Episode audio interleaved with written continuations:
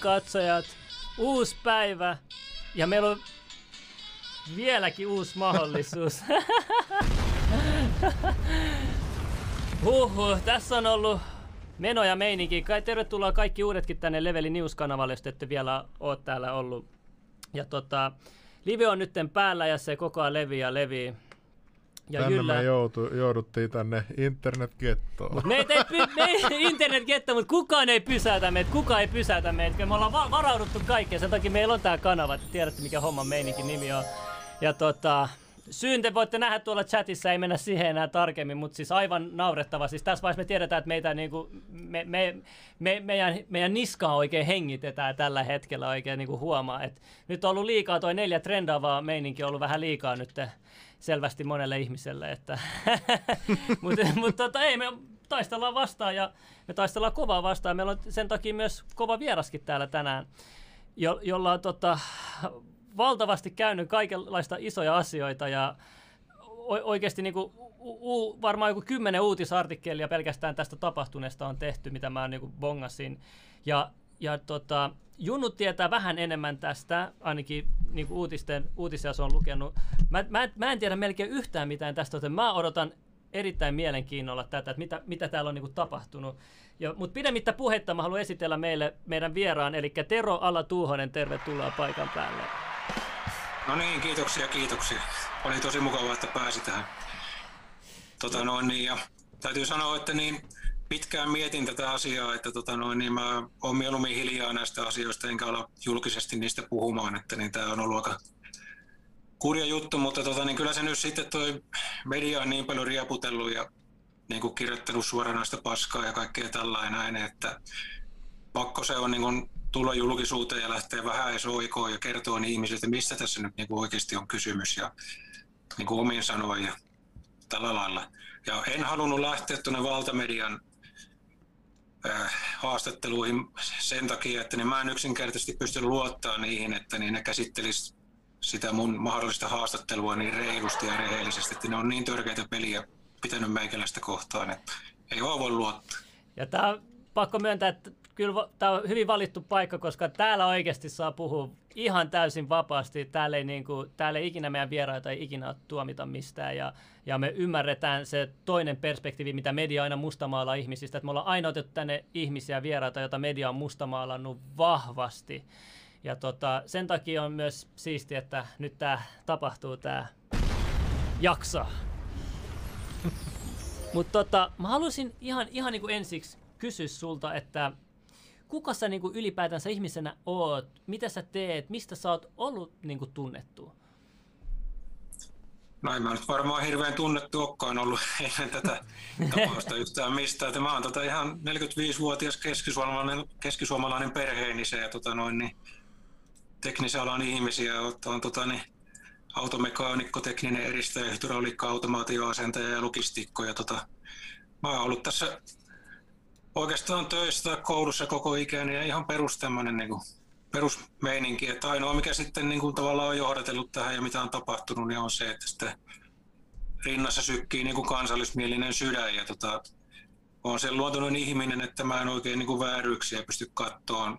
Mun on pakko puuttua ja yrittää tehdä niille jotakin. Ja sitten näköjään tällä yhteiskunnassa käy välillä tällä aika köpelösti semmoisille, ketkä välittää asioista.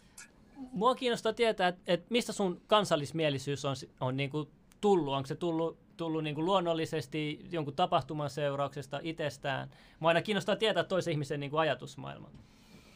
No kyllä se on luonteen piirre. Eli juurikin se, että mä ainakaan koen olevani aika realisti.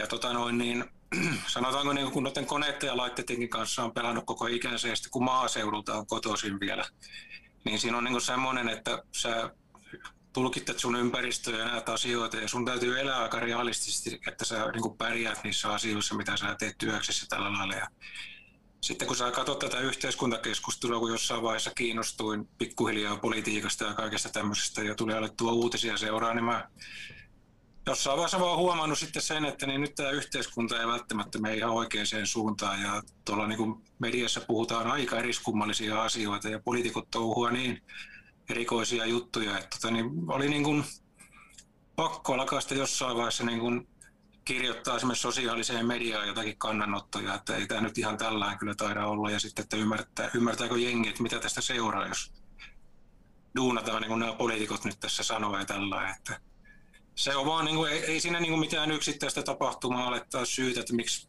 mä oon kansallismielinen, vaan se on vaan niin kuin ominaisuus, ja tämä yhteiskunta on sitten tehnyt tämmöisen, että niin täytyy puuttua näihin epäkohtiin, mitä täällä on. Joo, okei. Okay. Ja sä oot siis elänyt muuten tavallisesti, kunnes tapahtuu tämä uutinen, mikä tuli. Mä en tiedä, löytyykö sitä alkuperäistä uutista mistään, koska täällä on paljon korjautu näitä uutisia, mitä susta on tehty. Mutta niin haluatko kertoa, ennen kuin mennään noihin uutisiin ja kaikkeen muuhun, niin mitä sä yhtäkkiä huomasit eräänä kauniina päivänä, että tapahtui, mistä sitten kaikki tämmöiset uutiset syntyi susta? Niin, mitä tapahtui siinä päivänä, niin kun että kun sut, ja miten sut pidätettiin, ja mitä, niin kun, siis ei mediassa oikein puhuttu tuosta mitään. Niin. Ja mä olen mennä tietysti suoraan asiaan. Joo, ei mitään, mennään asiaan vaan. Eli puhutaan nyt sitä kiinniottopäivästä, ja sehän tuli ihan täysin puskista, että mä olin himassa lasten kanssa, mulla on alakouluikäiset lapset, ja emäntä oli tuolla kesämökillä tekemässä koulutyötä rauhassa siellä. Ja mä aamupalan laitoin penskoilla ja laitoin heidän kouluun ja sitten lähdin itse pyöräilemään töihin. Niin mut otettiin tuosta, mä ihmettelin siinä kun pyöräilen, että yksi tämmöinen kaveri hengittää niin kuin niskaan siinä. Ja mä koitin antaa sille tilaa, että jatka vaan matkaa. Ja no se ei jatkanut, se jäi vähän niin kuin siihen taustalle. Ja sitten siinä on sellainen iso Savelan risteys tuossa vähän ennen mun työpaikkaa. Niin siinä kaartoi nämä harmaa auto keskelle sitä pyörätietä siitä ajoväylältä, ja kavereita tuli pihalle sieltä ja taakse toinen auto, ja niin tulivat siinä kohti. Mä pällistelin koko ajan ympärillä niitä, mihinkään nämä oikein on menossa. Tuli niin käsiin kiinni, ja mä ajattelin, mitä helvettiä, mitä sä oikein jäpä duunaat siinä, ja että sut otetaan nyt kiinni tässä. Ja sitten mä sanoin heille vaan, että no, nyt on kyllä varmaan väärä kaveri haavissa, että mä just kotoa tulin ja mä oon tuohon töihin menossa, että ketään te nyt oikein haiskelette täältä. Sitten siihen kaartoi niitä maijoja lisää, se meni vähäksi aikaa se risteystukkoon, niitä tuli aika huolellisesti siinä, ja mut vietiin sitten niin tuonne maijan perään, että odota siellä, ja olin siellä sitten hämmästelin, että mikähän tässä nyt oikein niin homman nimi, ja mä ajattelin, että no ei tässä mitään, itse tiedä, että en ole mitään tehnyt, ja no hetki meni, niin sitten semmoinen vanhempi KRPn tutkija herrasmies tuli siihen ja kertoi, että niin sut otettu kiinni ja suojapäillään Katajan Pekan murhan yrityksestä. Aha, okei, että mitä helvettiä. Siis milloin tämä murhayritys, oliko tämä niinku edellispäivänä tapahtunut vai edellisyönä vai milloin se sitten oli tapahtunut se? Ei, se oli 17.7. ja tämä kiinniottopäivä oli 3.9. eli olihan siinä aika pitkä niin kuin väli sinne. Ja sitten mä ajattelin, että vähän niin kuin nauratti siinä kohtaa se homma, että ei helvettiä. No eihän siinä mitään, että tässä nyt 1-2 päivää korkeintaan menee, kun selvitellään tämä homma ja pääsee sitten vekeen, mutta no ei siinä nyt sitten niin käynytkään, että sehän meni vallan pitkäksi. Pitkästi yli kuukauden mä joudun olemaan siellä sitten kiinni otettuna ja jouduin tosiaan tutkintavankeuteen. Ja siinä kiinniottopäivänä sitten siinä niin kuin mun kaverikin otettiin kiinni samana päivänä. Samalla lailla tultiin isolla joukolla kotiin ja sitten ajatelkaa niin kuin esimerkiksi mun avopuoliso, niin kun se oli mökillä, niin se aamulla 2 poliisia herättää sen, koputtaa ovelle, niin voi vaan jokainen miettii, että mitä liikkuu päässä, kun poliisit tulee ovelle. Että Ajatuksena tietenkin, että mitä perheellä on tapahtunut. Tällä lailla näin, mutta ikäviä juttuja kyllä siitä niin kuin kamala ketjureaktio lähti sitten käyntiin. Siitä nyt sitten puretaan tässä lähetyksessä.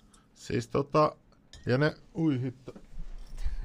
Ja siis ne otti sut kiinni ja lapset oli koulussa, että miten sä sit, pääskö sun vaimo sit ties kuitenkin, että sä hakee lapset ja... No joo, siis sen jälkeen mentiin sitten suoraan siihen meidän kotiin ja niin siihen tuli joku 5-6 maijaa siihen pihaan. Se oli mukava kuin iso kerrostaloyhtiö ja naapuri 111 asuntoa siihen naapurit tuijottaa ja mitähän nyt on ja ei siinä mitään, kämppä pengotti ja kyllä siinä niin poliisit hoiti sillä tavalla asiallisesti, että selvitettiin, että milloinko lapset tulee kotiin, että yritetään hoitaa se niin sitä ennen ja nimenomaan sillä lailla, että avopuolisosta pääsee mökiltä, niin kuin tulee kotiin jo sillä lailla, että kun lapset pääsee koulusta, niin on sitten kuitenkin hän on sitten kotona, että ei siinä niin sillä lailla, se meni ihan fiksusti. Mut lasten kannalta kuitenkin. Miten ne penko sitä asuntoa, että penkoiko ne ihan ylös alasin sen silleen vai? Kyllä joo, että ihan joka ikinen laatikkonurkka ja niin, ylypallu tuli etittyä, että ei niinku... Jäikö sinne hirveä siivo? Ei, ne mäkin ajattelin ensiksi, että nyt tulee kyllä aika järkyttävää, kun tämmönen perhe asuu tämmöisessä ahtaassa kolmiossa, niin tavaraa on aika paljon, että niin kyllä varmaan on ihan hirvittävä siivo, mutta ne tosi nätisti laittoi kaikki tavarat paikalleen, no niin. Että yllätyin itsekin siitä, että ei mitään. Toki hirmulla on, mä oon ATK-harrastaja ja viihdeelektroniikkaa on paljon, niin nehän vei sitten kaikki tietokoneet ja kamerat ja läppärit ja kännykät ja vehkeet. Et täytyy sanoa, että kyllä aikamoinen autolastillinen tuli kamaa niille, kun ne vei täältä kaikkea. Kaikki paperit ja näin päin pois ja roskikset ja kaikki pengottiin läpi. Että melkoinen ralli ja mökillä tietysti sitten sama homma, että siellä Penkovakku emäntä oli sitten siinä katsomassa, niin siellä tongittiin nurkat ja sieltä kanssa tietokoneet sitten vietiin, että jättinen sentään emänälle on ne koulu sen omat läppärit, että saa niitä kouluhommia jatkaa. Ja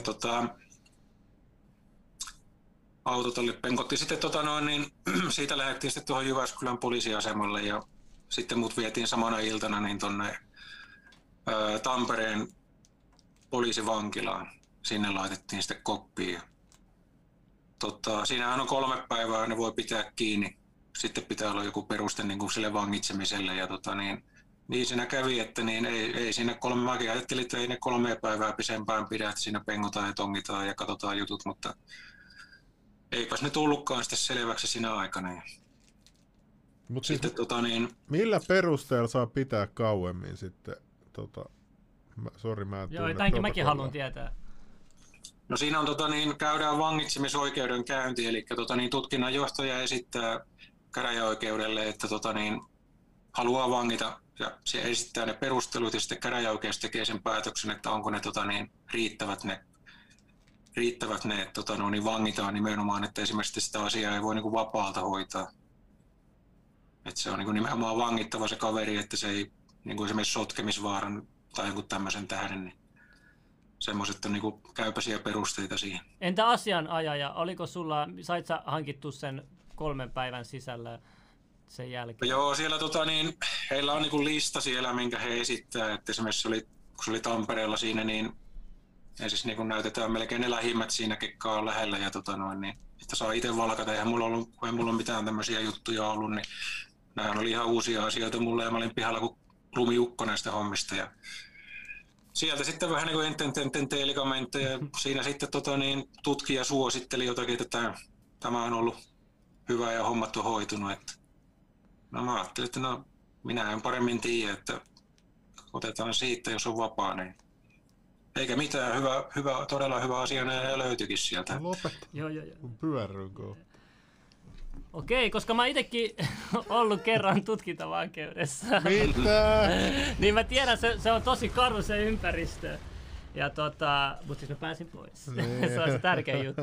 Mut Niin siellä, mä muistan, oli tosi tökerryt. Mä oon silleen, milloin mä saan asianajana? No se tulee, kun se tulee. Sitten silleen niinku paperissa on, se annetaan sulle se paperi, kun sä sieltä tutkitaan. Siinä on lukeet kaikki sun oikeudet, säännöt, mut niinku sit ne poliisit saattaa olla niinku sulle ihan niinku tökeröitä, eikä niinku noudata välttämättä niitä paperissa annettuja ohjeita. Mut niinku mä halusin vaan sen takia kysyä, että niinku mä halusin tietää, että käyttäytyykö sulle sitten tökerösti siellä tutkintavankeuden aikana vai ei?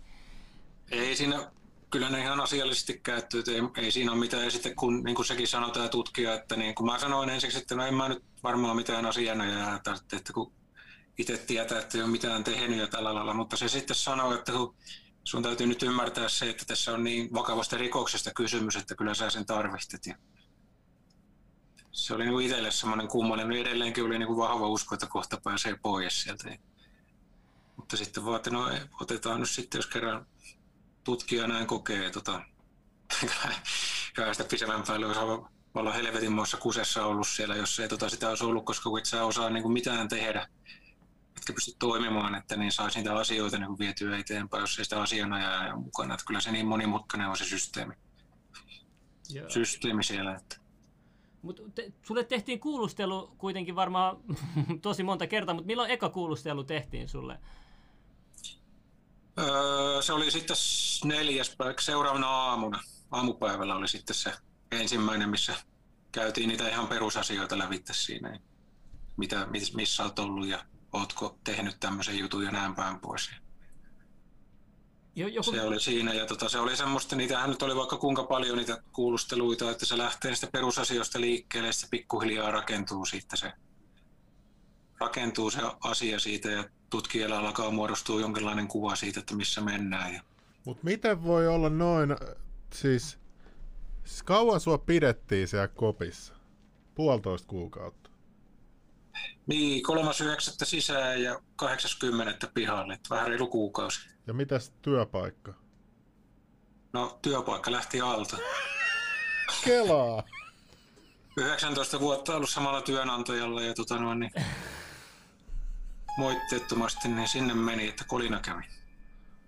Siis aikamoista, että nyt kun me tiedetään, että sä oot syytön, niin kaiken päälle vielä sä menetit sun työpaikan, missä sä oot ollut 2 vuosikymmentä melkein.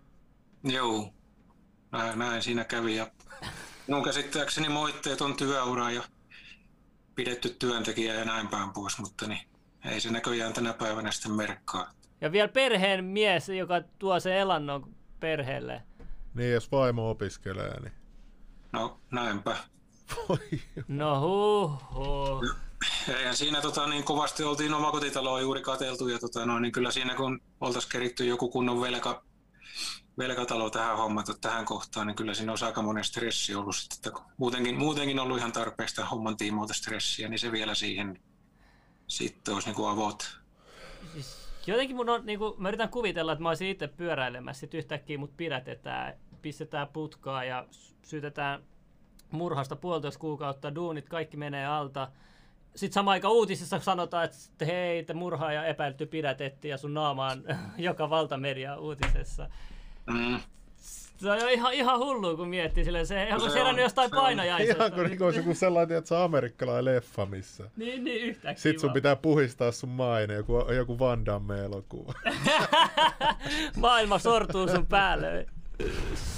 Joo, se on niin, sanotaanko näin, että niinku mietitään, että perheen isä oot ja se elämähän on, eletään näitä ruuhkavuosia, niin sehän on semmoista oravan pyörää.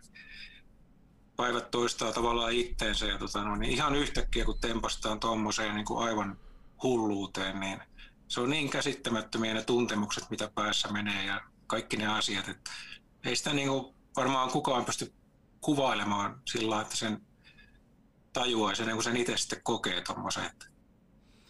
Meillä on niin kuin tuossa puhuitte tuosta elokuvahommasta, niin kyllähän se niin kuin välillä tuntui sillä, että tällään käy nimenomaan ainoastaan vaan elokuvissa. Että ei juman kautta, jossain vaiheessa alkoi tuntuu, että niin oikeasti nyt lähtee syytön mies tuonne vankilaan tai jotain. Se oli niin absurdia välillä se touhu siinä, että ei hyvänen aika. Mitäs kun täällä kysytään, että ootko saanut mitään korvauksia sitten tuosta? Se joku sanoi, että koppikorvaukset saa, mutta aika pientä, ja sitten joku sanoi, eikö ole laitonta, jos irtisanotaan, no se meni tuossa irtisanotaan noilla perusteilla. Joo, siihen irtisanomisenhan on omat lakipykälänsä ja sehän meni niin kuin, ei mennyt niiden pykälien mukaan, että se oli niin kuin työsuhteen purku, mikä siinä tapahtui, mutta se on niin kuin, mä ymmärrän työnantajaa siinä mielessä, että niin he luki näitä mediauutisia. Ja on varmaan järkyttänyt siellä ihmisiä. Mä ymmärsin niin kuin rivien välistä, mitä työkavereiden kanssa juttelin, niin siellä on niin kuin varmaan otettu tämä valtamedian sonta, mitä ne syyti, niin, niin tosissaan ja säikähdetty sitä tavallaan hirvittävästi. Ja sitten pelätty tietenkin, että tulee jonkinlainen tämmöinen julkisuus, negatiivinen julkisuus tai jotakin sitten tämän johdosta. Niin joo, eli se on periaatteessa median syy, koska se on painostanut kuitenkin siihen tilanne. Ja mun mielestä jos mä olisin työnantaja, niin kyllä mä se äijä haluaisin, jos mä ajattelisin, että ei jumalauta, tai joku hullu murhaaja, niin mä haluaisin sille potkut, joku se on kopissa, että se ehkä kerkee vähän rauhoittua niistä, että kun ukko pääsee kopista, niin antaa kenkään, niin että se tulee murhaamaan vielä päälle, että silleen pystyy vähän ymmärtämään sitä työnantajaa. Mutta siis toihan on ihan sairasta touhuu, että sä ristiinna... Mäkin katoin silloin, kun tää juttu, mä heti mietin, että mikä tää juttu, että miksi tätä näin niinku kiimassa mainostetaan joka paikassa. Tuntuu jotenkin oudolta. Ennen kuin mennään niihin uutisartikkeleihin, ne on kaikki täällä, niin mä haluan tietää tämän koko tarinan eka vähän silleen, että sit me voidaan katsoa ne uutiset artikkelit läpi, mutta joku kysyi tuossa aikaisemmin, että miltä vuodelta täällä tapahtui, mikä vuosi se oli, kun tää tapahtui? Siis viime vuonna 2020 syksyllä. 2020, eli ihan tuore tapaus oikeastaan. Joo. Okei.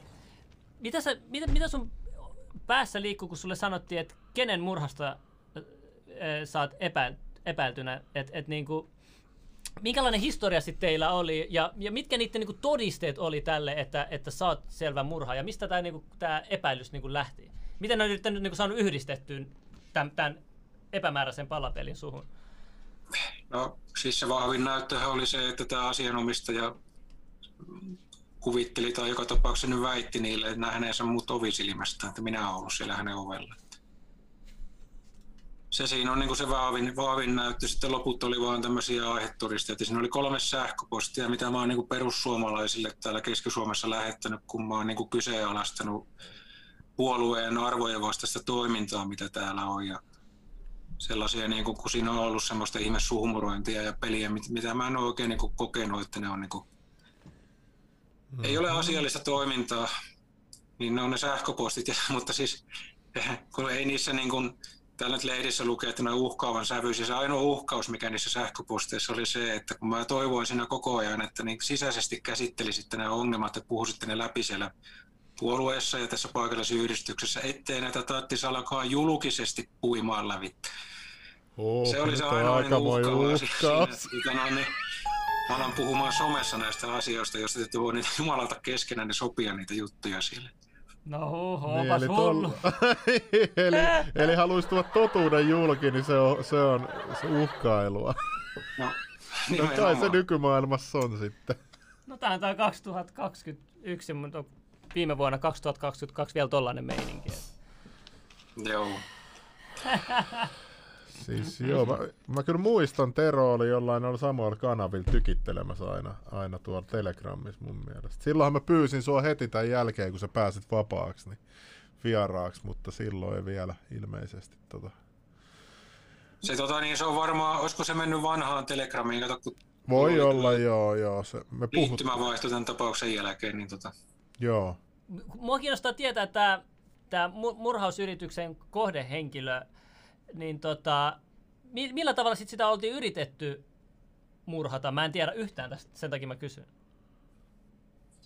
Niin sitä oli joku silloin 17.7. niin sen kotiovelle tullut ja niin oli esittäytynyt jonakin paketin tuoja lähettinä tai tämmöisenä postin lähettinä. Ja sitten, kun pitää varoa. No niin, joo, jatka.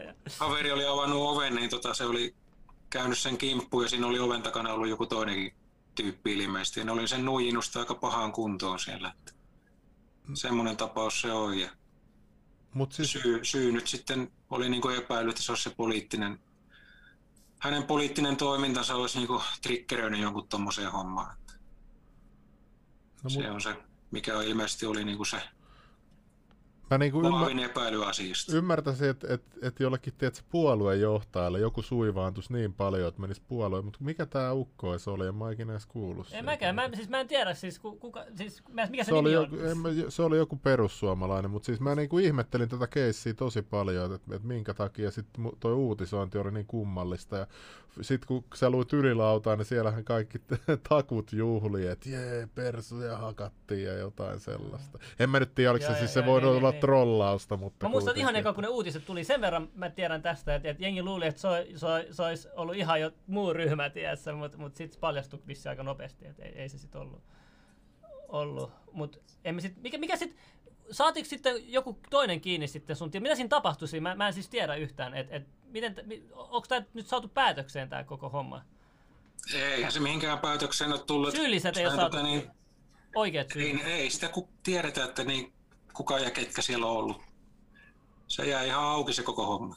Sehän päättyi se oikeudenkäynti siihen, että niin ei se kuka kaveri siellä oli viimettänä joku, oliko se, no mä nimistä viitti puhua, mutta niin sehän vapautettiin kanssa ja ei sitä syytetty mistään sitten lopun viimein. Että se jäi lopun niin kuin auki koko homma. Mutta siis mä en nyt ymmärrä, mä oon kattonut ihan sikan Forensic Filesia ja kaikkea, tiedätkö, näitä rikossarjoja. Luulisin, että siinä hyökkäistä edes jotain, tiedätkö, karvoja. Jos on mukiloinut niin, vielä, niin sehän edes levii vaikka mitä kaikkea niin ympäristöä. No se on jo, että mustakin otettiin kuitenkin siellä vankilassa niin kaikki karvanäytteet. Mun piti itse repiä niin hiuksia itsestäni ja kaikkia käsikarvoja ja tämmöisiä näytteitä. Niin mäkin sitä mietin, että mäkin olen sen verran karvainen kaveri, että jos mä alkaisin oikein riehumaan jossakin kohtaa, niin aivan salettiin. Karvoja tippuisi vaikka minkälainen läjä siihen, että. Mutta siis se ainoa syy oli se, että se oli sun mukaan nähnyt sut siitä ovesta. Oliko siellä mitään yhtään yhteistä historiaa ollenkaan tai mitään?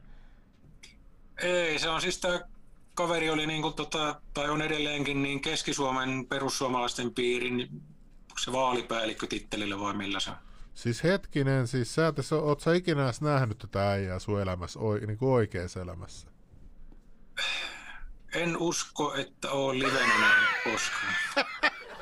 No missä sun kännykkä oli sit siinä murhapäivänä ja missä sun niinku, kai susta niinku, mä tiedän, että poliisi kattoo noi niinku... Koska sä olit niin kauan tutkintavankeudessa, eli jos olisi ollut selvä alibi tai jotain, niin sun olisi pitänyt periaatteessa päästä pois. Niin, että missä sä olit silloin, kun tää väitetty tapaus tapahtui ja minkä takia poliisi niinku ei uskonut sua?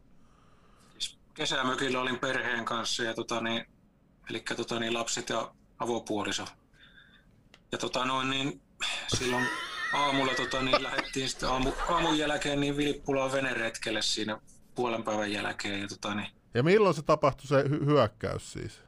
No se oli niin kuin siinä aamupäivällä, oliko se joskus 10 aikaa. Ja näkikö sun vaimo ja lapset sut aamulla 10? Joo, siis aikaisemmin. Mitä? Poika pelasi siinä mökin tiatskarilla CS:kouta ja meikäläinen naputteli PowerPointia läppärillä siinä tuvan pöydällä. Ja poliisi ei uskonut sun perhettä? No kai varmaan usko tietyllä tavalla, mutta se, että niinku, nehän haki niinku koko ajan, että täytyy löytyä niinku aivan ultimaattinen, konkreettinen todiste, semmoinen mikä on niinku aivan poissulkee niinku aivan totaalisesti sen mahdollisuuden siitä, että sä oot siellä, niin se kai sitä sitten pitkitti, että niitä asioita pengottiin sitten niin perinpohjaisesti siinä. Okei, kun sä olit siinä tietokoneen, niin lähettelit sä mitään viestejä tai sähköpostia siihen aikoihin sitten, että olisi voinut todistaa, että sä oot siellä koneella siellä? Niin kuin. Kyllä mä lähetin, mutta se oli siinä niin kuin 11 kieppeillä lähetin. Ja niin mä itse asiassa tein Turun poliisille siinä semmoista, kun on se elokuussa on se kukkavirtatapahtuma meillä, niin sitten 4-versio siitä esityksestä. Ja mä omasta mielestäni silloin aamulla lähetin sen, kun siinä mä yritin, että mä tein sen nyt kiireellä vielä sen 4-version valmiiksi. Ja lähetän sen ennen kuin lähdetään sinne veneretkelle. Ja mä harmittaa itseä se, että kun se oli työläppäri, millä mä sitä kirjoitin siinä, niin kun se jäi sitten tuonne syyskuussa, kun otettiin kiinni, niin sehän jäi sinne työpaikalle se läppäri, ja sitten KRP oli se hakenut sieltä, että mä en saanut omiin käsiin sitä, että olisi saanut itselleen ne postit sieltä, mutta mä oon ton Turun poliisin kanssa sitten puhunut siitä ja pyytänyt, ne on paperiversioina niillä ne sähköpostit, ja oon pyytänyt, että mä saisin ne sieltä niin itsellekin, koska niin jos tulee jotain jälkipuinteja vielä, niin olisi sitten näyttää niitä. tällä lailla näin. Ja, mutta tosiaan Telegramia mä oon silloin aamulla siinä kirjoitellut ja mitähän nyt muuta sitten, WhatsApp-viestiä jotakin. Ja plärännyt mä etin siinä niin tuota veneilysovellusta, mä ajattelin, että joko tänä päivänä löytyy joku appi, mikä ilmanen appi tuohon järviveneilyyn, mutta en löytänyt sitten. Ja siis, miten pitkä matka täältä sun mökiltä on sitten tänne murhapaikalle tai murhayrityspaikalle? Monta tuntia pitäisi ajaa sitten about? Ei sitä mikään poskettoman pitkä ole, onkohan se jotakin tunnin verran. Okei, eli ja siis monet sä lähdit veneilemään? Se oli tai 12.20, se on, kun vene on siinä meidän mökin selällä. Tietysti siinä meni aika kauan aikaa, kun sitä lastattiin sitä venettä ja öljyä sekoiteltiin ja näin päin pois. Eli poliisin mukaan sä jotenkin kerkesit ajaa sinne murhapaikalle sun perheen luot mökiltä ja tapaa vielä jonkun sun kaveria jossain ja sitten menet äkkiä vasaroimaan jonkun ja sitten sä ajat tunnin takas mökille ja lähdet tankkailemaan venettä ja lähdet kalastamaan perheen kanssa tai veneileen. Niin, mitenhän tässä on mitään järkeä tuossa timelineissa? Mä en ymmärrä, että mitä vittu. No. Aika kylmä hermonen kaveri tarvitsisi olla, että sä käyt ensiksi tuommoisen tekemässä estut muina miehinä mökille perheen luokse ja lähdetäänpäs kivalle pikku veneretkelle tässä tuonne. Ei oikein tuppo kyllä meikäläiseen ihan tuommoinen. Tämä on ihan uskomatonta. Onko meidän tämän tason ammattilaisia tuolla, rikostutkijoita tuolla oikeasti, että mitä helvettiä? Ja kyllä siinä kaiken näköisiin asioihin törmäsi, mitkä oli aika lailla erikoisia. Ettei siinä Oliko sulla missään muualla sit mitään, mistä olisi voinut todistaa, että missä sä olit, kuin sähköpostista ja vaikka teletiedoista, että onko mitään muuta? Kun sekin hämmästytti siinä alussa, ne sanoi, että totta kai mä ajattelin, että puhelimen teletiedot paikantuu sinne, ja että mä en ole siinä mökin pihassa lauhustellut silloin aamulla ympäriinsä. Että näkyy varmaan siitä, ne sanoivat, että ei paikannut mökille. Mitä helvettiä. Niin se oli vaan alkuun se tieto vaan, että ei se paikannut sinne. Mä en sitä käsittänyt, mä ajattelin jälkeenpäin vaan ajatellut, että onko tämä ollut vaan joku tämmöinen keino pitkittää sitä. Niin, ne on saleen, ja monestihan ne tekee se, että ne sais sut tunnustaa, että ne sanoo. Poliisihan ei saisi kuulustelus valehella, mutta mäkin on nuorena ollut kuulustelussa. Kyllä se ihan kusetti se poliisi siellä naamapokkana. Ne kusettaa, vaikka se on kielletty. Kelaat se on kielletty, että niiden pitäisi olla totuudenmukaisia, niin ne tekee näitä kaikkea kikkoja. Että on siinäkin hyvät. Ja jos joku ei usko, että tähän maailmanlaajuinen juttu, niin voitte katsoa noita kuulusteluvideoita, mitä löytyy YouTubesta. Niitä on julkaistu. Niin. Mutta siis mä en ymmärrä nyt, että jos nyt, että kyllä nyt teletiedoissa pitäisi näkyä, että mikä tolppa on ollut lähimpänä. Ja sä puhuit jostain Gmailista kanssa muistaakseni siinä jossain ekas viestissä tai jotain. Jostain tilistä. Joo, siis tämä puhelimen paikantuminen, siinä oli sellainen hauska episodi, että kun ne väitti sitä, että ei paikannut ja ei löydy tietoja, että niin se on joskus yöllä paikantunut viimeksi sen jälkeen, kun se on ollut tietysti mökin VLAN verkossa se mun puhelin, niin ja mä en ole varsinaisesti sitä soittanut tai mitään tekstiviestiä laittanut, vaan on kaikki ollut tämmöistä internetin kautta kulkevaa viestintää, niin mä en tiedä, että mitenkä se tämä nimenomaan teleasia paikantuu sitten, jos et sä käytä mitään ominaisuuksia siinä puhelimessa, mutta kun ne väitti, että sitä Googlestakaan ei löydy mitään. Niin siinä kävi lopuviimeistä sillain, että mä pyysin jossain vaiheessa, että pystyisikö tuon mun puhelimen palauttaa emännälle, että se pääsee tuonne nettipankkiin sillä sovelluksella, maksaa laskuja ja tällainen, ja sitten ne suostui sitten siihen ja emäntä sai sen puhelimen kouraansa, niin se hoksasi sitten, että hetkinen, että tässähän on nämä 2 Google-tiliä, että täällähän löytyy nämä kaikki paikannustiedot. No niin! Mulla on toi liittouman Google-tili ja se oma Google-tili. Niin siinä sattui sillä hetkellä, kun mut kiinni otettiin, niin olen tämä toinen tili, missä ei ollut paikannus päällä, mutta silloin kesällä mulla on ollut taas se Google-tili, missä nimenomaan on paikannut. Niin siis eikö poliisia? Niin jumalauta metrin tarkkuudella koko ajan, missä on, meikäläinen on mennyt. Niin ammattilainen. Poliisi ei osannut, kun se on mennyt Gmailiin, niin se ei osannut tehdä näin. Kato, se ei osannut ei täällä mitään, mutta ei osannut painaa nappia. Onko meillä tämän tason ammattilainen? Siis eihän toi voi olla paikkaa ja pitää paikkansa. Toi ihan varmasti se on, sitä on jotain, huomattu. On sisäministeriö tai joku on antanut käsky, että tätä miestä ei saa päästä vapaa. Tässä haisee nyt tosi iso paha korruptio valitettavasti. Siis mäkin just toi, niin mä toivon, että niin se ei ole sillä tasolla se osaaminen, että sitä ei hoksattu, vaan nimenomaan, että sitä käytettiin vaan venyttämiseksi. Ajateltiin, että tämä kaveri saattaisi jotain tietää, niin puristetaan ja puristetaan sitä, että jos sieltä jotakin löytyisi. Niin, silläkin hinnalle... Toivon, että se olisi enemmänkin näin päin. Että silläkin hinnalle työt menee ja kaikki menee ihan niin kuin... No se on sitten joo, se on näin justiinsa. Ihan se on näin justiinsa, mutta ajatelkaa, että niin ensiksihän tämä asianomistaja sanoi, että niin arabin näköiset, arabit teki tämän homman ja niin sitähän niin oli kauhea haloo siitä, että mitä arabit. Sen jälkeen kun se sanoi sieltä, että äärioikeisto. Jumalauta, niin se on varmaan punainen puhelin soinut ulkoministeriössä. Onko se käynyt Bilderberg-kokouksessa? Joka paikassa, että niin, nyt jumalauta, niin poliiseilla niin, ei minkäänlaisia ylityökieltoja, että niin, nyt tongitaan oikein perusteellisesti ja naulataan jätkät seinään ja usutetaan median verikoira kimppuun. Näinhän tässä on käynyt. Uskotko sä, että media oli se, joka enemmän painosti, vai oliko se joku muu, joka sitten painosti mediaa, vai mikä sä uskot, että median osuus tässä oikeasti oli? No mediahan on aivan kiimassa, kun joku sanan äärioikeisto, niin nehän on aivan housut märkänä saman tien. Nyt jumalauta päästään. Siis mä en niin... punavihreä tämä media, niin, niin kyllähän se nyt tietää, miten tämmöisissä asioissa meikäläisiä kohdellaan. Sitten ne väittää siellä, että niin meikäläisenkin nimi ja naama julkaistiin sen tähden, että kun mä oon joku niin merkittävä yhteiskuntavaikuttaja. Voi juman kautta suurin piirtein 4H-kerhon vetäjän.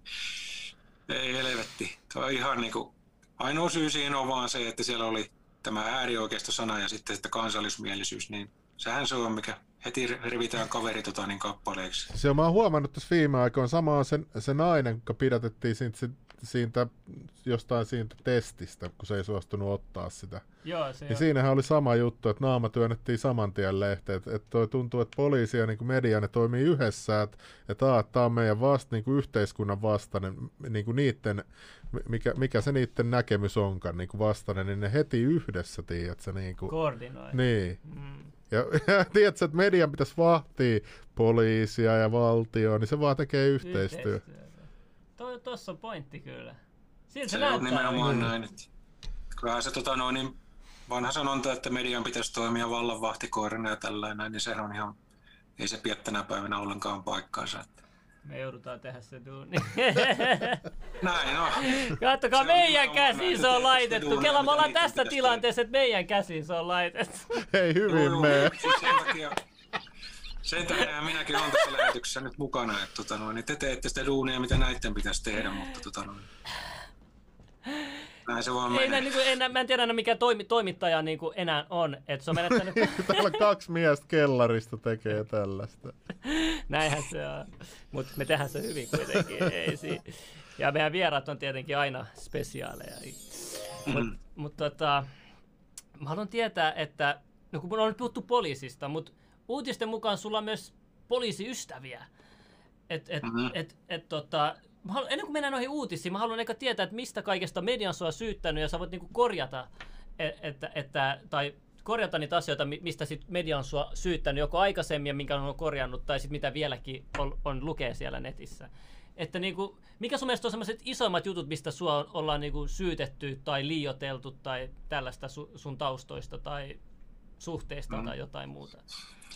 No se on varmaan niin kuin se, että se ylipäätään se kirjoitustyyli, miten ne artikkelit on luotu, niin sehän on nimenomaan omiaan luomaan sellaisen kuvan, että niin sellaiselle ihmiselle, joka ei mua tunne, että niin mä oon joku väkivaltarikollinen, jolla on niin kuin hirveä joku väkivaltatausta tai joku tämmöinen, että se on joku natsi ja ties mitä.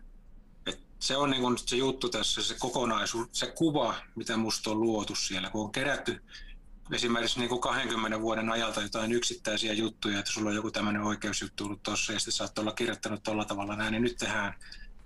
Ne kun lyödään nippuun ja sitten se sopivalla sanankäänteellä ihmisille kerrotaan, niin kyllähän siinä ihminen saa semmoisen kuvan, että no onhan tuo nyt ihan selvästi ihan hirveä ihminen. Vaikka tosiasia on jotain aivan muuta. Ne taas, ketkä mut tuntee niin kuin henkilökohtaisesti, niin eihän ne nyt tuommoisia asioita usko, mitä tuolla mediassa on heitelty niin alakunkaan. Että. Okei. Niin, toihan on, että se, niin kuin Raamatus lukee, mikä se on, että ekan kiven heittäköön se jotain niin, siitä synnittömyydestä. Niin, että kuka meistä ei olisi kirjoittanut, tiedätkö, jotain ihan hirveät ripuliin nettiin. Jos sä katot varsinkin, että nyt me ollaan, okei, me ollaan tämän ikäisiä 10 vuotta taaksepäin. Mitä nuorempi, niin sitä törkeämmät jutut ja sitä provosoimat jutut. Se oli ihan eri aikakin muuten. Niin oli. Sekin mä ottan esimerkiksi, South Parkilla oli joku 10 vuotta sitten semmoinen jakso, season 10, episode 10, semmoinen, missä ne teki pilkkaa ja huumoria siitä, että naisopettajat seksuaalisesti ahdisteli poikaoppilaita. Et niinku nythän se on niinku tosi vakava juttu, varsinkin nyt viime viikolla on ollut liikkeellä hirveästi tällaisia juttuja. Mutta 10 vuotta sitten tehtiin huumoria. Et niinku ajankin myötä jotkut asiat niinku oikeasti... Niin, mua ärsyttää toi, että kaivetaan jotain, että siinä aikana niin kulttuuri on ollut vähän erilainen ja niinku asiat on ollut erilaisia, että ihmiset on ollut suorempia ja ehkä enemmän vulgaareja, tiiätsä, ja semmosia. Ja muutenkin oikeasti, että jos sä juttelet jonkun sun friendinkaan, niin filtteröit sä niin paljon puhetta kuin, no, niin kuin normaalisti, tiedät sä, jos sä puhut. Että niin kuin mäkin saattaa käyttää ihan hirveät kielenkäyttöä välillä. Ja niin kuin. Ja tästähän päästään nyt sitten tavallaan aasinsillan kautta siihen, että niin siellä, mä nyt ihan tarkkaan on lukenut, lukiko siellä peräti jossakin niin, että Ala-Tuuhonen olisi fantasioinut jostakin Ohisalon murhaamista. Mä en muista, oliko siellä sellaisia sanankäänteitä, mutta joka tapauksessa sanottiin, että on puhunut siitä ja suunnitellut mahdollisesti sellaista, niin sehän on ihan täyttä paskapuhetta, että niin tässähän on nimenomaan kysymys siitä, että niin mä oon kirjoitellut joidenkin kavereiden kanssa, joiden kanssa aina kirjoitellaan asioista, niin kuin tämmöisiä päivittäisiä chattiryhmiä, missä puidaan monesti jotain päivittäisiä uutisia ja tällä kiroillaan niitä, että niin kuin voi hemmetti, mitä sontaa taas ja tällainen. Ja etkä sä aina jaksa niin kuin kauhean monimutkaisin sanankäänteen sitten, niin kuin, että jos ottaa joku asia kaaliin, niin sitten siellä käytetään semmoista siihen ryhmään kuuluvaa huumoria, niin kuin, että uuniin ja niin, saunan taakse ja näin. Ja sehän on vaan semmoista sisäpiirin mustaa huumoria ja jokainenhan kirjoittelee eri ryhmissä niin kuin sen ryhmän niin kuin sisäisen semmoisen jutun mukaan, että minkälaista huumoria siellä sallitaan ja tällainen, ja joidenkin kanssa on vaan vähän ronskimpaa se, ja sitten sekin, että niin oikeasti kun katsoo näitä tämän päivän uutisia ja mietitään vaikka jotain Ohisaloa, niin mä luulen, että aika helvetin monen suomalaisen tunteita se nainen niin kuin nostattaa ja ärsyttää, niin se, että sitten jos sä jossain yksityisviestissä kirjoitat, että niin sille, että vaikka kuulapäähän, niin totta kai ne kaikki kaverit siinä tajuaa ja nauraa sille, että niin sehän on huumoria, ei siinä mitään lähdetä tekemään, vaan se on niin kuin sitä semmoista pahan olon purkamista, että suottaa hirveästi joku asia kaaliin, niin pitäisikö se niin kuin niellä, eikä purkaa missään. Tai niin kuin equilibriumissä, ettei tunteet enää ollenkaan, että pitää olla vaan sellainen robotti. Että kyllä mua ainakin vieläkin, olen mä käynyt miten paljon terapiassa vaan, niin kyllä välillä, no kyllä sä tiedät mun jutut välillä, kun mekin jutellaan Miladin kanssa vähän niin kuin. Joo, ja mä itse tosi mustan huumorin ystävä ja muuta.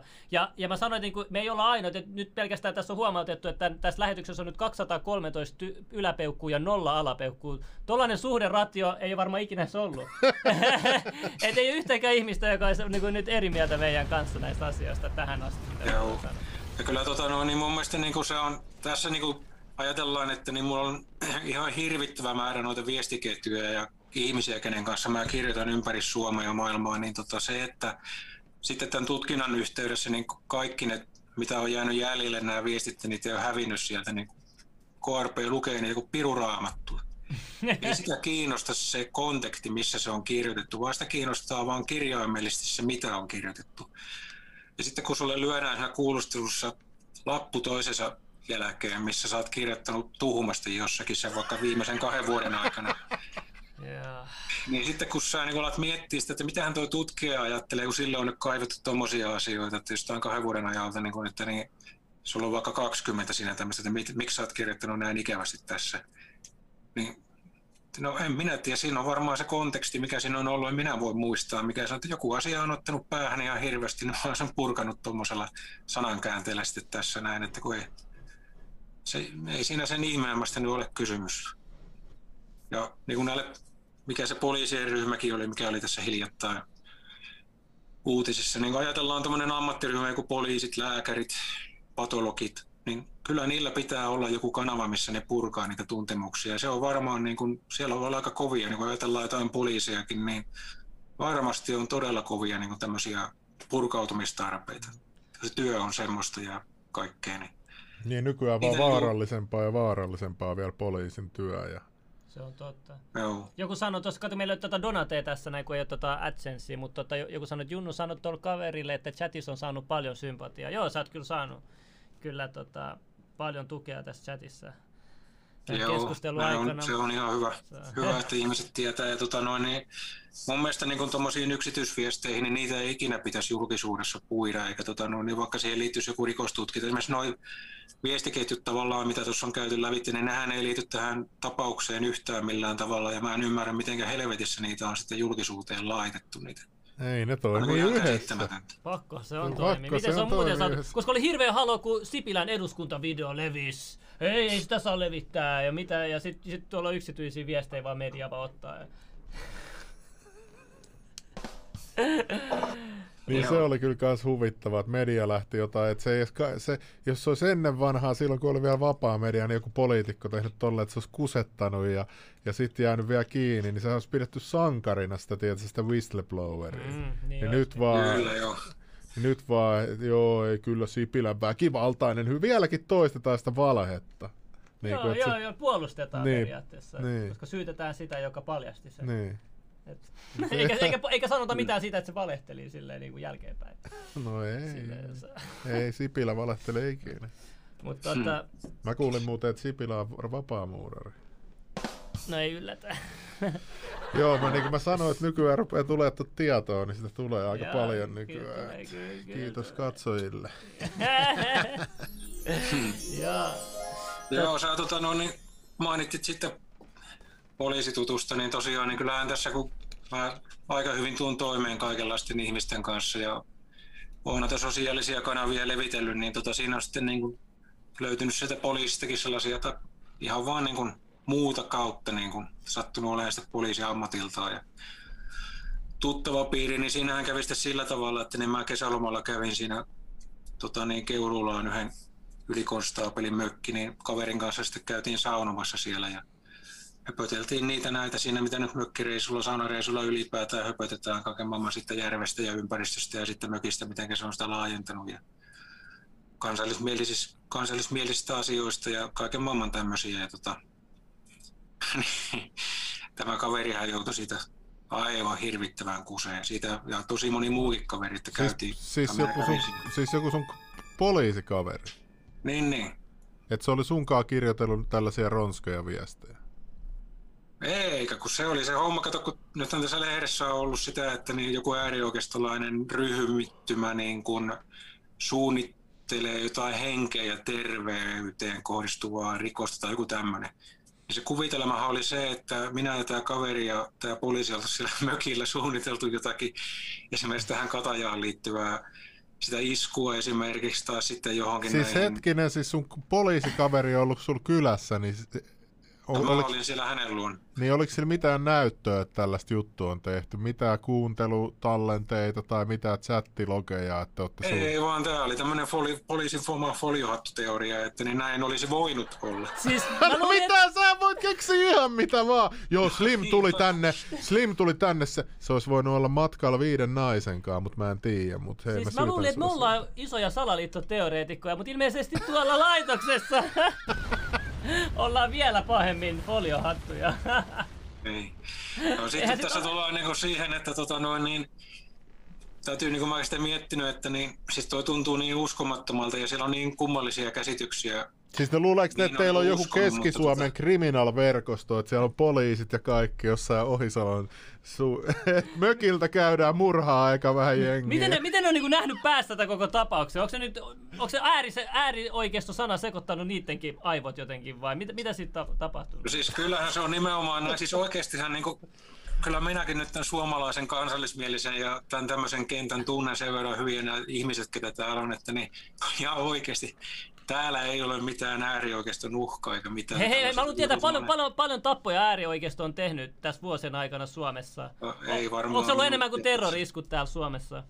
No ei kyllä ole. Että jos siellä joku nyt yksittäinen tämmöinen kaveri, joka on johonkin tällaiseen ryhmittymään joskus kuulunut, niin sillä nyt ei kyllä varmasti ole yhtään mitään tekemistä tämän kokonaisuuden näiden ryhmien kanssa. Että jos siellä joku sekoaa tai jotakin tämmöistä, niin en mä ymmärrä. Ja tämä on niin kuin hirveän huolestuttavaa nimenomaan se, että niin kun esimerkiksi joku suojelupoliisi sanoo sitten, että äärioikeistolainen, mitenkä näistä sanoo, että uhka on noussut. Missä se, miten se nyt sitten näkyy? No, se näkyy tämmöisenä helvetin feikki-uutisina, mitkä ei perustu yhtään mihinkään todellisuuteen tai mihinkään tämmöiseen niin kuin olemassa olevaan asiaan, vaan se on selvästi vain tuntemus, mitä sitten paisutellaan. Eikö se on fantasia? 99% on fantasia äärioikeistossa. Ainoa kerran, kun äärioikeisto näkee kadulla, on varmaan kerran vuodessa mielenosoitus, missä yksi on vahingossa tuonut natsilipun sinne joukkoon. Niin ja PVLhän on nykyään kielletty, että nyt ei ole sitäkään enää. Et en mä tiedä, mitä vielä olisi täällä. Et nyt yritetään, nyt mua on ruvennut huvittaa, että nyt kokoomuksesta on yritetty tehdä äärioikeistoa, kun ei enää tiedä, että sä löydy enää ketään, ketä niin joo, toi on muuten hyvä pointti. Kokoomuskin on ihan, sehän on ihan tosi vasemmalla. Niin kuin, tai siis silleen keskivasemmalla, että eihän se, ei Suomessa ole edes mitään oikeistopuolueita. Nämä on muutenkin jo jakautuneet tehdä EU-puolueet. Niin, oikeistopuoluehan tarkoittaa sitä, että minimi government, silleen, että minimimäärä hallitukselle mitään ja ihmiset hoitaa itse omat asiat. Se on oikeistolaisuutta niin kuin. Mutta sitten ei Suomessa ole yhtään tuollaista puoluetta. Kaikki haluaa, tiedätkö, hyvinvointivaltioon. Ja niin mikä helvetin ääri oikeastaan? Ehkä sä tiedät, suohan on kruunattu joku äärioikeiston superjumalaksi. Niin. Joo, se on. Ehkä, valtakunnan päänatsi tai jotakin. Että. Missä sun kaapua? Missä sun? Ja sittenhän sä olit kuulemma, sä olit tuossa Soldier of Odinissa kuulemma kuitenkin, mutta sä olit niin kuin lopettanut jäsenyyden jo sitten. Joo, se ilmeisesti 2000, jos siitä muutama sana voi sanoa, niin 2007 vuonna varmaan lähin siihen. Mä olin tuossa, muistan vielä, se mä olin imuroimassa tässä kämpällä ja kaveri soitti sitten. Että, siis 17 vissiin. Niin, 2017, joo anteeksi. Niin kaveri soitti ja kyseli, että kiinnostaisikohan sua lähteä tämmöiseen mukaan, että hän on lähtenyt. Että, niin koitaisiin vähän katsoa tässä Jyväskylässä, että kun tänne on nyt tullut näitä pakolaisia aika tukevasti ja tällä, että me ollaan menossa tuohon kadulle partioimaan ja katsoa, että hommat menee ok, että lähdekö mukaan. Ja, sitä ajattelin, että kun asiat otti kaali ja oli huolissa, niin samalla lailla niistä, että mitä tästä seuraa. Niin, että mennään ja niin lähdin sinne mukaan ja sitten totesin, että tässähän on ihan hyvä porukka ja tämä on ihan hyvä teema, että ainakin yritetään edes tehdä jotain. Uhkailitteko ihmisiä sitten siellä kaduilla ja mitä lehdistö aina kirjoittaa? Joo, mä kuulen aina lehdestä, että Soldier Odin on tosi vaarallinen ja eikö teidän tehtävä ole sitten, mitä te teette, mikä Soldier Odinin siihen aikaan niin kuin se tehtävä oli tai mikä niin kuin teidän päämäärä oli, mikä teidän aate oli? No, se oli minun mielestä semmoista kotoutustoimintaa, eli me valvottiin siellä kaduilla, että siellä ei tapahdu mitään, ja se oli niin kuin tavallaan viesti näille tulijoille siitä, että niin täällä on sellaisia ihmisiä, ketkä ei tule hyväksyyn sitä heidän, että jos se perseilee siellä jotakin, niin me ei tulla hyväksyyn sitä, eikä katsoa läpi sormien toisaalta toisin kuin nämä, ketkä toivottaa heidät täysin avosylin tervetulleeksi tänne, että niin kuin ollaan semmoinen niin kuin realistinen. Oliko teillä naiset mielessä, niin kuin naisten suojelun mielessä niin kuin raiskauksilta ja muilta ahdistelulta? No sekin, ja siis ylipäätään se koko kaikki, niin kuin mitä siinä kaduilla tapahtuu ja tuolla lailla. Että, Ja kun mä mietin vaan sitä, kun tosi paljon naiset vastustaa niin kuin Soldier of Odin, mä mietin, että miksi jos teidän tarkoitus on niin kuin auttaa niitä? Näin mä oon itse ymmärtänyt sen. Se on se vanha sanonta, että kukaan ei rakasta sotilasta ja niin kuin vihollinen on porteilla. Ahaa, kato. Ei se kato niin kauan kuin omalle kohdalle ei satu mitään, niin näinhän se menee, että ei ole mitään ongelmaa. Mutta mä en ymmärrä mitä. Tässäkin asiassa on niinku se, että niin mediahan tästä lietsui niinku pahan asian, että nämä on jotakin ihan hirveitä ihmisiä ja sitten alkoi niinku nämä tämmöiset ihmiset, jotka on niinku ulkostanut ajattelun muille, niin nehän alkoi pitää sitten meitä niinku pahana. Ulkostanut ajattelun. Se niinku nää sitä tosiasiaa, mikä siinä oli. Niin, kun mua huvittaa se, että Italiassa on aina ollut tollainen meininki, että vaikka siellä on, mutta Niinku, ja sitten aina Amerikassakin esimerkiksi vaikka Koreatownissa ja Chinatownissa, niin niillä on ne omat äijät aina siellä, ne tavallaan ne vartijat. Mm. Et kyllähän tuossa on tietysti aina riski, mutta on siinä hyödytkin niin tuollaisessa kansalaispartioinnissa. Amerikassahan se on, siellähän on tosi monessa niin kuin kaupungissa on ne omat partiot, mitkä kiertää, tai naapuruskunnassa. Että. Mut sitten se demonisoitiin tolleen tietysti sitten. Että mä en tiedä, mä en enempää niistä taustoista kuullut muuta kuin, että ne on hulluukkoja. No joo. Et sen enempää en tiedä. Mistä se nimi tulee? Kun mä oon kuullut siitä, että te oot sekoittanut jotain tuommoista mytologiaa, Odin ja tällaistä näin, että se pitää hakea jotain supernatural-voimia sen nimen kautta ja jotain tällaisiakin. Mä kuulin jotain noidilta, mä oon kuullut tällaisia suomalaisia. Mä en ihan tarkkaan itsekään sitä tiedä, mutta siis johonkin norjalaiseen mytologiaan ja tämmöiseenhän se liittyy, että mä en ole niin koskaan sillä tavalla kiinnostunut. Niin, okay. Se on mikä se on ja pääasiallisesti, että itse tiesin mitä lähden sinne tekemään ja hyvä porukka tähän löydettiin ja siitä löytyi kavereita ja niin kyllä me nyt varmaan jotain tuolla aikaankin saatiin. Täältäkin autettiin paljon ihmisiä ja kaikkea semmoista. Ja sitten se median luoma hysterisointihan johti siihen, että niin kuin meidän perään soitettiin aika monesti poliisit, kun me jossakin liikuttiin. Ja sitten, no poliisit alkoi pikkuhiljaa tulla sitten tutuksi siinä, että morjesta, joo, taas meidät soitettiin tänne. Eli hetkonen, te haluatte luoda turvallisuutta ja sitten poliisi, joka tehtävä luoda turvallisuutta yrittää niin kuin eliminoida se, että te luotte turvallisuutta. Siis näinkö se toimii? Ei siis ihmiset niin kuin jostakin syystä tämmöiset, niin kuin, ketkä oli meitä vastaan, niin soitti aina kun näki meitä, että niin täällä ne on. Ja sitten kun poliisipartio tuli paikalle, niin se oli aina, että kuulemma täällä teette sitä ja tätä. Sitten aina sillä tavalla, okei joo. Eli valehellaan poliisille, että ollaan mukaan jotenkin käyttäydytty uhkaavasti tai jotakin vaikka ei mitään semmoista ole, ja siinä oli välillä aika surkuhupaisia tapauksia. No mutta jos on sotilas, niin pitää myös sit ymmärtää se, että sit on sellaisia ihmisiä, jotka ei ikinä niitä elämäaikaan tapellut, niille ei ole ikinä sanottu vastaan ja tällaista, niin kyllähän sellainen nyt kauhistuu, tiiätsä. Musta tuntuu, että ne on katsonut mediassa aina Soldier of Odin, kun ne näkee, niin ne tulee heti semmoinen pelo, hei nämä liittyy niin äärioikeistoon ja nämä on tosi vaarallisia, vaikka ne ei ole tehnyt mitään. Niin kuin mullakin on se, että mulla on ihan sama mikä sä oot, että oot sä sitten niin kuin talliroope ja nää, että oot sä sitten joku liiviukko tai oot sä ihan kukaan niin kaikkeen pitää kohdella aina kunnioittavasti. Niin kuin niin pitkään kun ne kunnioittaa sua, se on aina mun motto ollut, että ei mua niinku ikinä kiinnosta, että mitä media sanoo jostain, niinku mutta näyttää sitten tosi montaa ihmistä, niinku, ne ei ajattele edes, niinku, osaa itse selvää, ne vaan uskoo kaiken kun Raamattu. Mutta moni on obsessoitunut, koska mä nähnyt tietysti niin Kalliollakin näitä tarroja, Myyrmäen asemallakin, meidän alueella on näitä ei-natseille, siinä on jotain Soldier of Odinin jotain näitä logoja, merkkejä, sitten siihen on laitettu se hakaristi siihen päälle ja sitten on laitettu, ei tänne ei haluta näitä ja tolleen, niin kuin noin obsessoituneet noita, ne tekee jotain tarroja ja levittää niitä eri paikalle. Et näin vaarallisena, näin paljon on valmiit käyttää energiaa ja aikansa. Tää on niinku niiden isoin uhka niiden päässä koko Suomessa, että ne on valmis näin paljon käyttää energiaa. Sitten se sama porukka sanoo meille, että te olette ennakkoluulosi. Tää on se tekopyhyys. Mun on pakko näyttää tässä kun mä tässä Kalliossa on, niin yksi kuva tosta nopeasti, hetkinen. Sieltä tulee. Mikäs toi on? Tämmöis tuttu alue. Kato, saat sä sen. Joo, mä laitan sen tuohon desktopille. Sieltä tulee. Täällähän on tullut paljon kommenttejakin. Hetki.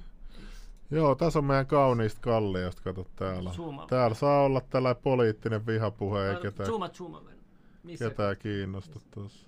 Joo, missä se on? Oho, siellä lukee, mä voin lukea nyt jollekin, joka ei näe tonne noin, mut siinä lukee persut hirteen sydän. Joo.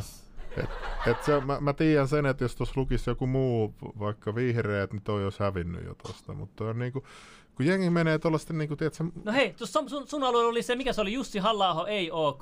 Sitten mä menin mun snappiin, mä laitoin maaliin siihen päälle. Seuraavan päivän siinä oli ilmestynyt isolla Slimmil on rasisti, grafitti. Sä näit sen, mulla on se tallessa tässä näin. Tää alue on ihan oma meininki, tää. No, mä en niin kuin ymmärrä tollaisen, että niin kuin meidän pitäisi pärjätä yhdessä täällä yhteiskunnassa, niin kirjoitetaan tollaista typeriä juttuja niin kuin tollaisia. Olisi se sitten kenestä puolueesta tahansa. Niin kuin. Et niin kuin ennen vanhaa Suomessa yhdessä perkele yritettiin ratkaista ongelmat ja kaikkia, ei vittu demonisoitu toisiaan. Ja nyt muista on tehty niin kuin vaikka, mä oon nähnyt paljon sellaista, että esimerkiksi tuolla enemmän oikealla, niin siellä dehumanisoidaan vähän vasemmistolaisia niin kuin, ja sitten sama sitten taas siellä ihan vasemmalla ja toi. Mutta kun ei se... Niin kuin ei siinä ole mitään järkeä, ei ikinä ratkaista mitään, jos me vaan vittuillaan toisille. Ja, niin se pitää toimia siltana, sitä pitäisi olla vähän tässä niin, kyllä. Ja sitten mua ärsyttää vielä nyt enemmän tämä, että sitten media lähtee tuohon mukaan. No sehän on isoin varmaan syypää kyllä. Niin, mutta kukaan ei joudu ikinä vastuuseen, sä voit valehella miehestä kuukausikaupalla, että et sä revitellä otsikkoa, että oikein masturboida. Mutta sen takia me ollaan tuotu nyt viime aikoina toimittajien naamat esiin oikein sinne trendaavan etusivulle, että sä on naurettu niille ja häpäistyneet ja heitetty sinne pois. Ja nythän Marko de Wittille tuli nyt näitä iso kasa niitä kunnianloukkaussyytteitä, mä katsoin sen No, mutta Markohan on kunnon tykittelijä, sehän on oikein hakenut sitä, että en mä sit tiedä, mutta en mä ole lukenut niitä, että mistä sitä syytetään. Onko se Markon syyttäjä, että tiedät sä yhtään? Siis kerro, sä tiedät enemmän. Tiedät sä mitään Marko de Wittistä? Ei mä sitä sen tapauksessa tiedä muuta kuin tosiaan sen, mitä teki tiedätte. Ja niin, kyllähän mä sen tyypin niin kun siis tiedän, mutta en tunne. Tiedän kyllä, kenestä puhutaan.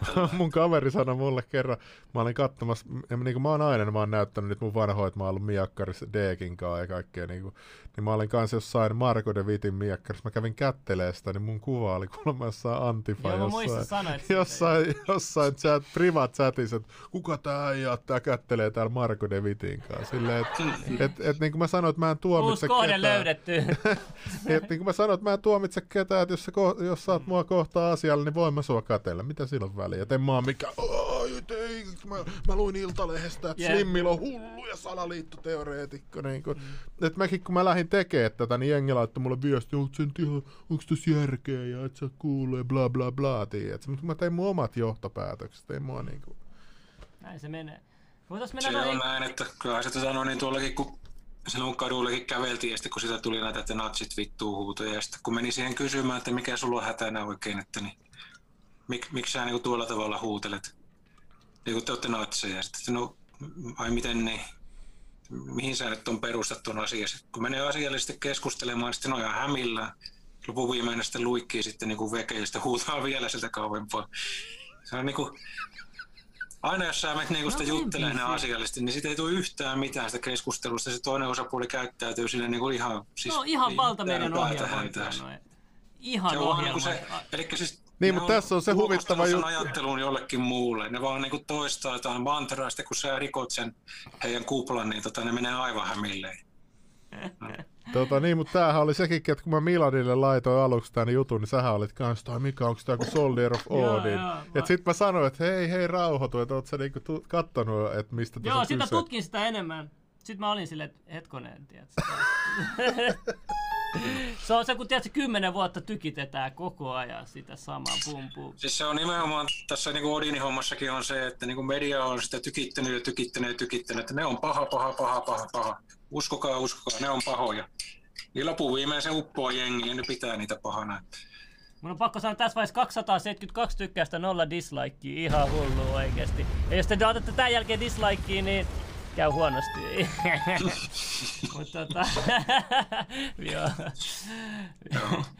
Mutta haluaisin mennä noihin uutisartikkeleihin, jos me päästäis niihin, koska mulla on paljon kysyttävää niistä, niitä on vielä aika paljonkin. Joo, mä laitan tosta otos. Eli minkä sä haluat näistä ensin? Laitetaan vaikka se, mikä nyt siellä on ihan ensin. Ihan sama, pistä sille vaan, se näkyy tossa noin. Joo, ootas hetki. Päästään tää herkkupalaan. Mä erotan nää kaksi tänne sivuun ensin. Siellä on... Noin. Ehkä ei sillä vapautuksella kuitenkaan vielä. No.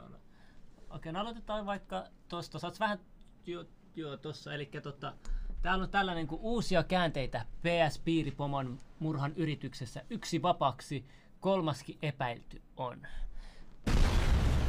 Tiedätkö yhtään, että mikä niinku tarkemmin tässä uutisessa sit oli kyse? Oli se sinä se, joka pääsi nyt vapaaksi ja kuka tämä 3. epäilty sitten oli? Joo, kyllä toi varmaan tarkoitti sitä asiaa juuri, kun mä pääsin vapaaksi. Sitten tämä kaveri, joka siellä nyt oli tähän loppuun asti, niin on sitten se kolmas epäilty. Oliko se nyt joku, no ei ne nimiä viittisi oikein antaa olla, oli mikä oli, mutta kolmehan siellä niin kuin oli pitkään kopissa. Torssosen Teemu mun lisäksi sitten tämä kaveri, mistä nyt puhutaan tässä. Se oli myöskin tosi kauan siellä. Ja tätä kaveria, kuka siellä nyt oli sitten niin kuin lopuksi, niin sitä mä en tunne ollenkaan. Ei ole mitään hajua siitä kaverista, kuka se niin kuin on. En ole koskaan tavannut ja kuullutkaan koko ukosta. Okei. Tossa, mikä kuva toi on? Mä katson vaan, että kuka tää tutkinnanjohtaja on tässä keissä. Joo, tuossa esiin. Mua ei kiinnosta yhtään. Antaa, mä haluan saada enemmän kunnianloukkauksia syytteitä, kun Marko de Witt pistä tulee. Mä ollaan pistetty jo niin monta. Kuka se oli oikeusministeri? Kuulitko se oikeusministeri meni sairauslomalle, sikä mä haukuin majavaksi. Se ei kestänyt sitä. Kyllä, se meni sairauslomalle. Se oli uutisissa, luetuin uutinen. Sitten mä sanoin sitä yhtään poliisiikin lelupoliisiksi. Kuka se oli se? Joo, mikä se on se? Se vihreä. Joo, joo, en mä löytänyt ton Jussi Luodon kuvaa. Se on piilottanut. Tuolla joku Jari Luoto, mikä tuossa äsken oli. Ei haittaa, laitetaan, editään se ja laitetaan sitten pääkanavalle, kun saadaan takaisin. Mutta ei se senkään housuissa on helppo ollut olla, kun ajattelette tätä asianomistajaa, kuinka paljon se on niin jauhunut siinä alkuvaiheessa. Niin se on valehdellut esimerkiksi sitä meikäläisen tunnistamisesta ja tällä tavalla näin, niin isoja onhan ne varmaan niin kuin uskonut sitä, että no perhana vielä tuo kaveri sanoo, että se on ihan varmasti nähnyt tämän sitä. Niin totta kai onhan se nyt itsestään selvä asia, että sitä niin kuin varmasti pitää, että no se täytyy sitten olla niin. Mietitään, että kuinka paljon ne on tuhlannut resursseja poliisikin siihen, että ne on meikäläistä niin kuin penkonut ja tonkinut ja onko sitten niin kuin sen asianomaisen itse oman paskanjauhantansa tähden niin lopuviimein käynyt niin, että niin niitä oikeita syyllisiä ei löytynytkään. En osaa sanoa, mutta ei se ainakaan omalla toiminnallaan ole helpottanut tämän niin kuin tutkinnan hoitamista. Että. Niin, no ja joku kuka ei tiedä, niin jos ei joutunut tyrmätyksi joskus niin kuin minä, niin treeneissä ja kisoissa, niin sun lähimuisti menee kokonaan. Yleensä. Sä et muista mitään. Sä et muista kuin pitkältä yhtään ajalta niin lähimuista? No siinä, kun mulla meni silloin joskus matsissa, niin en mä muista, että mä oon laittanut hanskoja käteen tai niin tavaroita päällä. Mä muistan se, että mä tuun sinne salille ja mä sovin jotain siitä matsista, mutta mä en muista sit enää mitään muuta. Et se on niin pysyvästi pois. Niin sittenhän siinä voi olla, että niin voi hourailla ihan mitä sattuu. Yeah. Ja muutenkin se, jos sä saat aivovaurio, niin se on kuitenkin aina aivovaurio. Aina tyrmää, jos on aivovaurio. Ja okei, mun lähti taju yhdestä iskusta. Mitä jos on hakattu monta kertaa vasaralla päähän, tullut monta aivotäräystä, niin se voi tehdä aika niin sekavaa. Pitää huomioida niin. Kyllä noin ehdottomasti. Joo, että se siinä niin kuin sanotaanko, että tämä on niin kuin yksi sellainen mysteeri, mikä itselle on jäänyt, että minkä ihmeen tähden se kaveri väittää nähneensä mut siellä ovella. Se niin kuin mä en pysty sitä niin kuin käsittämään eikä ymmärtämään. Se on niin kuin ihan se on tosi iso syytös. Se vaikutti tosi isosti sun elämään, että niinku tollaset joko se oli tahalteen tai vahingossa. Mitä sä rehellisesti itse uskot? Ei haluta spekuloida, mutta sille kuitenkin sulla on mielessä jompikumpi vaihtoehto. No, siinä on niinku semmoinen, mitä sanotaanko, että yksi kaveri tuossa ehotteli sellaista ajatusta, että kun mä en kuulu siihen puolueeseen eikä mitään, mutta mä oon kyseenalaistanut sitä heidän toimintaa. Ja sitten kun ne, ketkä sitä on taas kyseenalaistanut siinä puolueen sisällä, niin niihin tää on päässyt käsiksi tämä tyyppi. Ja he voinut sitten kostaa heille jollain lailla siellä, että eivät pääse johonkin asemiin tai positioihin siellä puolueen sisällä. Mutta kun mulle se ei voinut tehdä mitään, niin tää on ollut sitten se tapa, millä hän on kostanut mulle se, että mä oon kyseenalaistanut. Se ihan kierroäijä. Mutta ei siis toihan on nyt täytyy sanoa, huomauttaa, että pelkkää tämmöistä arvailua ja tämmöistä, mutta olisi tosi hieno joskus tietää se ihan rehellinen oikea syy siihen, että minkä ihmeen tähden piti mennä väittää, että minä olen ollut siellä, koska sillä oli niin järkyttävät seuraukset mulle ja todella monelle muulle ihmiselle, että käsittämätöntä. Joo, ja pitää myös muistaa, että tuossa on kommenteissa sanotaan, että hänen ilma pilattiin myös valtamediakin, että Mutta... Joo, eihän siinä niin kuin sanotaan, että jos ei toi media olisi lähtenyt sitten niin kuin median verikoirettajuus hyökännyt kimppuun, että jos nimeä ja kuvaa ikinä tullut julkisuuteen tai tällainen, niin eihän siitä sitten niin iso lovi olisi tullut omaan elämään taikka niin iso ongelma, että eihän niin, siinä niin kuin... Niin, mutta kun katsoo näitä artikkeleita, niin tää oikein, niillä on oikein niin kuin ollut siellä, missä se... Se on tässä. Yle, äärioikeistojohtaja, sai yli konstaapelilta neuvoja yhteenottoa maahanmuuttajien kanssa. Sä nyt neuvottelemassa poliisin kanssa. Nyt mun sukula... Ja kato oikein isolla kirjoitettu caps lockilla toi eka sana. Ah niin onkin, kato mustalainen. Äärioikeistolainen.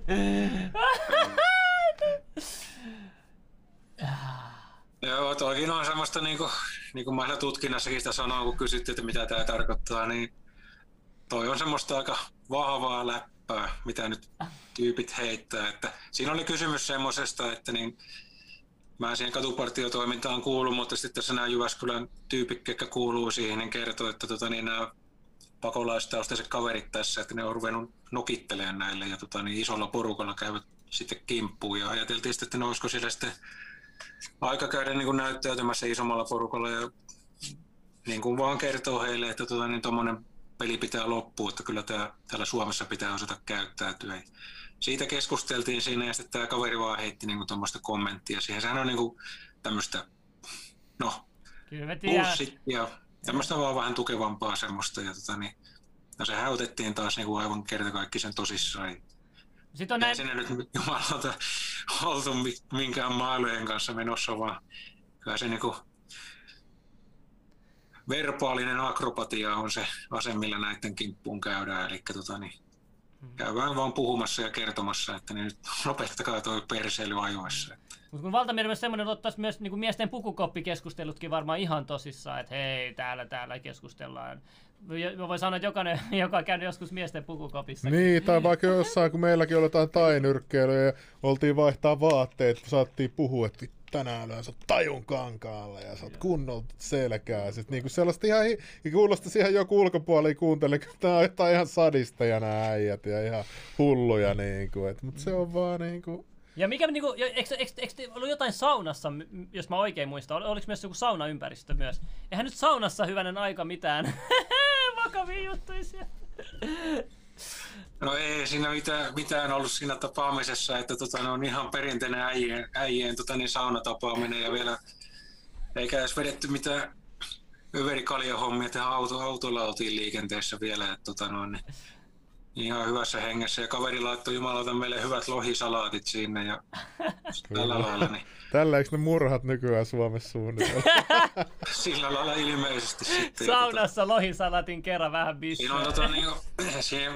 Tähän poliisihommaan liittyy aika paljon kaikkea muutakin, mitä olisi tosi hauska, niin kuin te naurasitte kippurassa, mutta siinä on joitain niin kuin tutkinta-asioita on vielä kesken siellä, niin mä en halua niistä puhua, mutta se porukka niin jossain vaiheessa, ketkä siihen liittyy, niin sitten omin sanankäänteensä tulee kyllä kertoa julkisuuteen niistä tapahtumista. Siellä on tosi värikkäitä juttuja ollut sielläkin.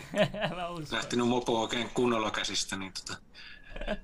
Niin toi on kyllä voi olla paha juttu, tiedätkö, noille, että kyllä tämä äijä on syyllinen, että nyt pidetään sitä vaan. Ja sitten kun tiedätkö, alkaa paljastua enemmän, että ei vittu, me ollaan oltu väärässä. Sitä on 1,5 kuukautta. Missään, mitä me tehdään, pidetään vielä vähän aikaa, että kyllä me löydetään ehkä jotain todisteita. Vaan pahentaa tilannetta pahaa. Se on tietysti, tämä on niinku itselläkin niinku tosi vaikea niinku miettiä sitä, että miten ajattelisi, että, että kun ne on esimerkiksi niihin omiin viesteihin, että miten ne suhtautuu. Että totta kai se itsestä tuntuu niin siltä, että tämä on ihan hullu ja pimeätä, kun te niitä otatte tosissaan. Ette sitten näe siitä koko viestiketjusta, kun te katsotte sitä vaikka 2 vuoden aikana, mitä on jauhettu siinä, että mikälainen se konteksti siinä on ja mitenkä siellä asioista puhutaan. Että kun meistä kun aina sanottu, että te olette äärioikeistoja ja tällainen, niin sitten me niin leikillä on otettu, että me kirjoitetaan kaikkea tämmöistä äärityyliä niitä juttuja ja nauretaan itsekin, niin itsemme ihan tärviölle siitä, että joku heittää tämmöistä läppää. Niin ne ei niin näe sitä, mutta sitten toisaalta niin taas miettii sitä, että niin, onko se heidän työ vaan semmoista, että niiden on oikeasti pakko niin kun nimenomaan reagoida asioihin, kun piru lukisi Raamattua. En mä osaa sanoa. Niin, mutta kuka vaan, kuka ei ole asunut koko ikänsä Helsingissä, menee Padasjoelle, menee johonkin niin kuin, miten sanotaan, maaseudulle päin, niin kato, miten ihmiset puhuu siellä. Kirosanat lentää koko ajan ja saunan takaa puhutaan ja se on niiden alueen niinku puhetyyli. Niin sit mua aina naurattaa, että et jengi puhuu, että me ollaan niin suvaitsevaisia, mutta sit kun joku puhuu tolleen vulgaaristi, niin mitä väliä? Mä menen nyt Padasjoelle tonne pubiin, niin perkele siellä puhutaan matuista ja kaikista tollasista. Ja se on vaan sen alueen niinku juttu. Et kyllä mä ymmärrän sitä, että... Siis mun mielestä mielenkiintoista on, että se on näitä räppäreitä, jotka niinku Jenkeissä, ne vastikoi itsensä, ne vastikoi kaikki mitä ne on tehnyt ja tälleen näin, mutta kun se on, niinku, kuuluu taiteeseen, niin ne jätetään pois. Mutta sitten jos joku puhuu jotain täällä näin ihan puoli megaläpälläkin, niin otetaan heti kirjaimellisesti ja seiso yritit tähän näin ja käännetään. Niin ja nehän heitti, se Roopekin heitti täällä jotain vitsiä vaan siitä niiden studiosta, niin heti 2 viikkoa, niin heti sinne tehtiin ratsia. Että niinku sä et saa mitään vitsailla julkisesti, että mitään sanoa tai niinku, tai edes nyt et saa edes vitsailla hei yksityisesti.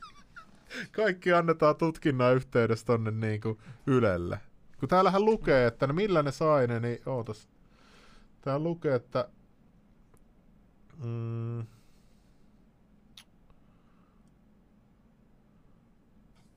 näkyy. Tuo on paljon tekstiä kyllä tossa. Joo. Artikkelissa. Joku sana... No jostain kuulustelupöytäkirjoista, joo, jotka Yle sai tietopyynnöllä. Hei vitsi, meihän pitää ruveta tehtailemaan noita tietopyyntöjä. Joo, ei jumankaata, hei tänään Discordissa suunnitellaan vähän, miten ruvetaan tekemään kaikkea tietopyyntöä kaikista. Baltsaari-keissistä voitaisiin tehdä kunnon tietopyyntöä. Todellakin siitä. Joo, se niistä tietopyynnöstä täytyy sanoa, että niin esimerkiksi mä en kyllä ymmärrä niin kuin alakuunkaan, että esimerkiksi tuo tutkintapöytäkirja, siinä on joku 1400 sivua kaiken kaikkiaan, niin siinä on ihan helkkaristi niitä salattuja kohtia, mitkä pitäisi siitä julkisesta olla salattu. Niin totta kai tämä Ylen versio on se, missä ne on kaikki auki siitä. Että niin mä en niin kuin, jumalauta, niin mä en pysty tajua, miten se voi olla. Ja sitten esimerkiksi kesken sen tutkinnan... jos sä ajattelet, että hallituksen uutistoimisto... Hallituksen poliisi. Miten voi olla mahdollista? No joku antaa sieltä kansian tälleen. Siis toihan ihan... Sähän voit poliisilla niinku sortaa sun kansalaisia ja sit heittää, tiedätkö, medialle ne kaikki paskat siitä ihmisestä ja tolleen tuhota vaan ihmisen elämään, kun se vastustaa, tiedätkö, governmenttia. Siis toihan ihan tosi klassista. Amerikassa tehdään tot paljon. Ja nyt se on rantautunut tänne oikein aggressiivisesti. No ja senkin nyt vielä jotenkin ymmärtäisi, että tämä klikkimedia tekee sitä, mutta te Yle sitten laittaa tuolla tavalla, niin sitä mä en pysty hyväksymään yksinkertaisesti. Kyllä se taitaa olla niin oikeasti, että hallitus, niin se jotenkin ohjaa poliisia, no totta kai se ohjaa, ja sitten se ohjaa myös Yle ihan täysin, ja siellä päätetään, että tänään pää lähti vadille nyt ja tonne, ja tää on puhunut meistä vähän rumasti. Katsoitko tänään, mitä taas uutisoitiin? No okei, en mä vittis näyttää sun päärajaa. No, se oli se semmoinen tapaus kanssa, mikä liittyy nyt tähän, että niin siinä vaiheessa, kun vaadittiin sitä mun vapautumista, niin siinä tulee aina niin oikeudenkäynti, käräjäoikeudenkäynti siinä, missä se käydään lävitteen, ja se tutkinnanjohtaja perustelee, että miksi se vastustaa sitä, niin ne käräjäoikeuden paperit, niin MTV oli pyytänyt niitä Keski-Suomen käräjäoikeudesta. Ja siellähän sitten, kun tämä tutkinnanjohtaja perustelee, että miksi ei vapauteta, niin siellä oli esimerkiksi yhdessä kohtaa oli käytetty sitten, otettu niin kuin osia tästä tutkintamateriaalista siihen perusteluihin, niin, ja se oli laitettu salatuksi sitten se koko asiakirja, niin MTV oli pyytänyt Keski-Suomen käräjäoikeudelta, että he haluaisivat saada se. Ja tämä käräjäoikeuden tuomari oli kysynyt tätä tutkinnanjohtajalta, että nyt on tullut tämmöinen pyyntö, että mitä mieltä se on, ja tämä oli vastustanut, että ei missään tapauksessa, kun siinä on nimenomaan yksityiskohtaista tietoa sitä tutkinnasta. No mitä tämä käräjäoikeuden tuomari teki? Arvaatte varmaan. Siellähän se oli, että pätkähti MTV:n uutisissa tämä nimenomaan, niin kuin siinä oli esimerkiksi siihen, mikä paketti siellä nyt oli, niin ne oli siellä heti lätkästy sinne uutisiin. Tuommoisia asioita, mitkä on niin kuin täysin niin kuin yksityiskohtaista tietoa sitä tutkinnasta. Mä en jumalauta pysty ymmärtämään, että kuinka ihmeessä se voi olla, että se käräjäoikeuden tuomari on antanut ne sinne MTV:lle. Miksi? Tähän on vielä noin oikeuslaitoskin sotkeentunut tähän samaan vyyhtiin. Siinä on kaikki. Tässä on kaikki. Tästä ei enää niinku salaliittoa, vaan tämä on niinku todistettavissa, että nämä tekee niinku tämä on niinku heti, siis tiedättekö te, niinku, jos tämä olisi joku Paltsari tai joku tämmöinen niinku punavihreä tai joku lemmikki tässä näin, niin ei varmasti yhtä asiaa olisi julkaistu tai annettu mitään kirjaa. Niin, sehän on salattu. Ei alkaa mediaan olisi päätynyt. Joo, Paltsari, nythän on oikeudenkäynti menossa, se on salattu se koko juttu. Ja silloin kun se alkoi, niin ei ollutkaan yhtään mediaedustajaa siellä paikalla ottamassa kuvia miehestä. Oikeussali edessä. Ihan selvästi niin tämä alkaa mennä ihan hurjaksi tämä meininki. Mutta ei pysy piilossa. Torakat ei pysy piilossa, ne on kaikki täällä näkyvillä levelissä. Me vahditaan teitä, me tarkkaillaan teitä spotlightilla, kuka ei karkaa mihinkään. Kaikki torakat on tähtäimellä. Sä tarkkailet kohmeet tuon pilvien päältä. Slimmillä on kadonnut huomenna. Mut ennen kuin mennään vielä noihin muihin uutisiin, tässä on nyt tullut kommentteja. Tässä nyt puhutaan siitä, että voiko persuihin luottaa, koska me ollaan itse kuntavaaliehdokkaat. Oli joku sanoi, että jos me päästään sinne, niin sit voi luottaa. Ei, mutta meillä on niin kuin sinimusta liikkeen se johtaja täällä näin. Se on sanonut omat versiot persuista. Sit oot sinä. Mut mikä sun mielestä, mitä mieltä saat siitä puolueesta itse henkilökohtaisesti? Perussuomalaisista. Joo. Mikä siinä on niin kuin vikana tai hyvää, parannettavaa, mitä tahansa? No ei se nyt niin kuin huono ole, mutta siinä on niin kuin, sanotaanko, joitain kohtia siellä, että kun semmoinen mikä itse ärsyttää, niin sehän niin kuin julisti olevansa tavallaan niin kuin kansanliike. Et ei niinkään poliittinen puolue, vaan kansanliike, jossa on niin seinät leveillä ja katto korkealla ja kaikki mahtuu sinne, niin kuin, kaikki suomalaiset tavallaan kansallismieliset. Että ollaan kansallismielinen kansanliike ja niin nythän sitten sieltä on alettu kikkaa niin jengiä veke, jos ne ajattelee väärin tai sanoo väärin tai jotain tämmöistä, että heti harjataan veke, jos sulla on vääriä mielipiteitä. Tai niin kuin esimerkiksi tämä persunuorten juttu, että niin oli vaan liikaa vääriä mielipiteitä, niin sitten harjataan veke, semmoinen hemmetimoinen kasa siitä niin kuin osaavia tekijöitä. Ja eli he ovat nyt tekeytymässä poliittiseksi puolueeksi. He eivät ole enää kansanliike, vaan poliittinen puolue. Ja se ainakin huolestuttaa itseensä, koska niin silloin mä en ainakin itse joudu niin kuin miettimään, että onko tämä se juttu, niin kuin, mitä minä kannatan, mutta onhan ne nyt sitten, kun vertaa näihin punavihreisiin puolueisiin, niin onhan se merkittävästi parempi. Niin kuitenkin näkyy se kuitenkin, että sen tällä hetkellä näyttää, että se oikeasti persut vastaa kaikki muut puolueet. Mutta mä ymmärrän, että me haluamme myös olla niin kuin salonkin kelpoisia, että ne voi päästä ylemmäksi. Jos sanotaan, että ne olisivat ihan kansallismielinen, me yritetään ottaa niille perspektiivinä. Varmaan ajattelee, että se rajoittaa niiden nousua, koska sitten niitä on helpompi hyökätä muuta. Mutta eikö tässä myös sekin hyvä juttu, sanotaan, jos jakaantuisi vähän tämmöisen vielä persuista yksi aste niin kuin seuraava, niin sitten se saa näyttää persut paremmalta, ja sitten jos joku haluaa oikeasti sen niin kuin toisen, sitten kun se on ylhäällä, niin sitten voi nousta samaan aikaan myös toinenkin sitten ylemmäksi, joka sitten on sellainen, minkä... Se on nimenomaan näin, että kyllä siinä niin kuin tilaa olisi toisellekin puolueelle, joka olisi vähän vielä tai oikeastaan niin kuin olisi niin kuin hyvin vakavasti, taikka niin kuin kovemmat mielipiteet näihin juttuihin, koska niin tämä yhteiskunta nyt vaan tarvii semmoista. Ja niin siinähän se samalla toimii sitten perussuomalaisten kilpenä, että koska se sontahan valuu sitten sinne kaikestaan oikeanpuolisen maiseen laitaan. Että Koska mä kyllä ymmärrän sua täysin. Mä itse muistan, mulla oli vuonna 2012 Timo Soinin nimmari. Sitten kun mä kuulin, mitä Soini teki, mä heitin sen pois mun ikkunasta. Se on mun snapissa, mä heitin sen vaan pois mun ikkunasta. Se oli laittanut siihen. Siinä on niinku, perussuomalaisethan on niinku kulttuurinationalistinen puolue. Ja niin mä itsekin kaipaisin semmoista niinku jossain Twitterissäkin luki, että mä oon niinku etnonationalisti. Että mä niinku, mun kansallismielisyys niinku painottuu siihen. Siinä on se, niin kuin se etninen tämmöinen niin kuin painotus siinä mun kansallismielisyydessä. Että mä pidän niin kuin merkityksellisenä sitä, että jos ajatellaan kansallismielisyyttä ja kansallismielisesti, niin täytyy huomioida, että tietynlainen maahanmuutto saattaa olla niin kuin tietyssä määrin, niin se voi olla ongelma pitkällä aikavälillä. Että se täytyy huomioida siinä, että minkälaista tulee ja miten se niin kuin käyttäytyy tässä yhteiskunnassa. Että perussuomalaiset ajattelee enemmänkin niin, että tämä suomalainen kulttuuri pitää säilyttää, mutta ne ei välitä niinkään siitä etnisyydestä, että ketä täällä on. Ja se on niin kuin, se ei mene noin käytännössä, koska niin sun täytyy huolehtia tietyllä tavalla siitä, että niin minkälainen se sun kansakunta on siellä, miten se ilmenee, koska se kulttuuri muuttuu sen mukaan. Tämä ei tarkoita sitä, että ei mulla niin kuin mikään ihan järkyttävän tiukka linja siinä ole, ja se kestää. Siis ainahan kansakunta pystyy jonkun verran ottaa jengiä sisäänsä ilman, että se... Okei, mulla on yksi kysymys, kun joku sanoo, että aika ei riitä tähän kahden puolueen suunnitelmaan, jos tarkoitus valitettavasti. Mitä mieltä sä oot tuosta? No niin, hetkinen, sanois vielä. Täällä on kirjoittanut Bodi, että aika ei riitä tähän kahden puolueen suunnitelmaan, jos tarkoitus valitettavasti. Se on näin valitettavasti, että puolueen luominen tyhjästä, niin jokut on sanonut, että se voi olla 6-8 vuotta, että se pääsee niin kuin voimiinsa. Mutta nythän on helpotettu. Nythän esimerkiksi puolue voi rekisteröidä netissä nyt se 5000 tosi nopeasti. Sillähän nyt tämä teki tämä...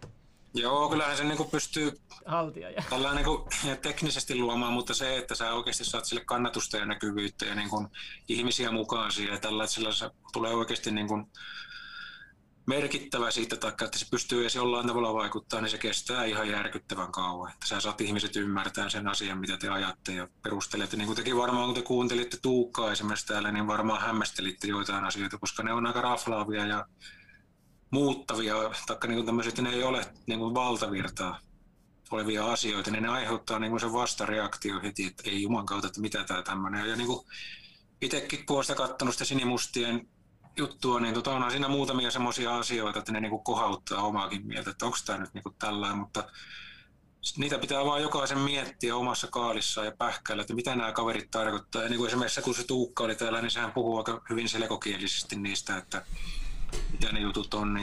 Niin, mutta senkin mua nauratti, että ne maalattiin niinku Tuukkaina joskus äärioikeistolaisiksi. Nehän oli ihan vasemmistolaisia. Nekin halusi, että hallitus hallitsee kaikkea. Mitä sä saat katsoa, mitä sä saat tehdä, niin sehän on ihan vasemmistolainen aatettiin. Että se on niinku, että valtio... Mäkin kuvittelin, mä saan sen kuvan siitä ennen sitä haastattelua, että sinimusta on nyt joku ihan super joku ihan super ääris. Ei, niin, mä ootan sitä päivää, että Suomeen tulee se oikea oikeistolaispuolue, joka sanoo, että huolehtikaa itse itsestänne ja maksakaa vaan vähemmän veroja. Niin.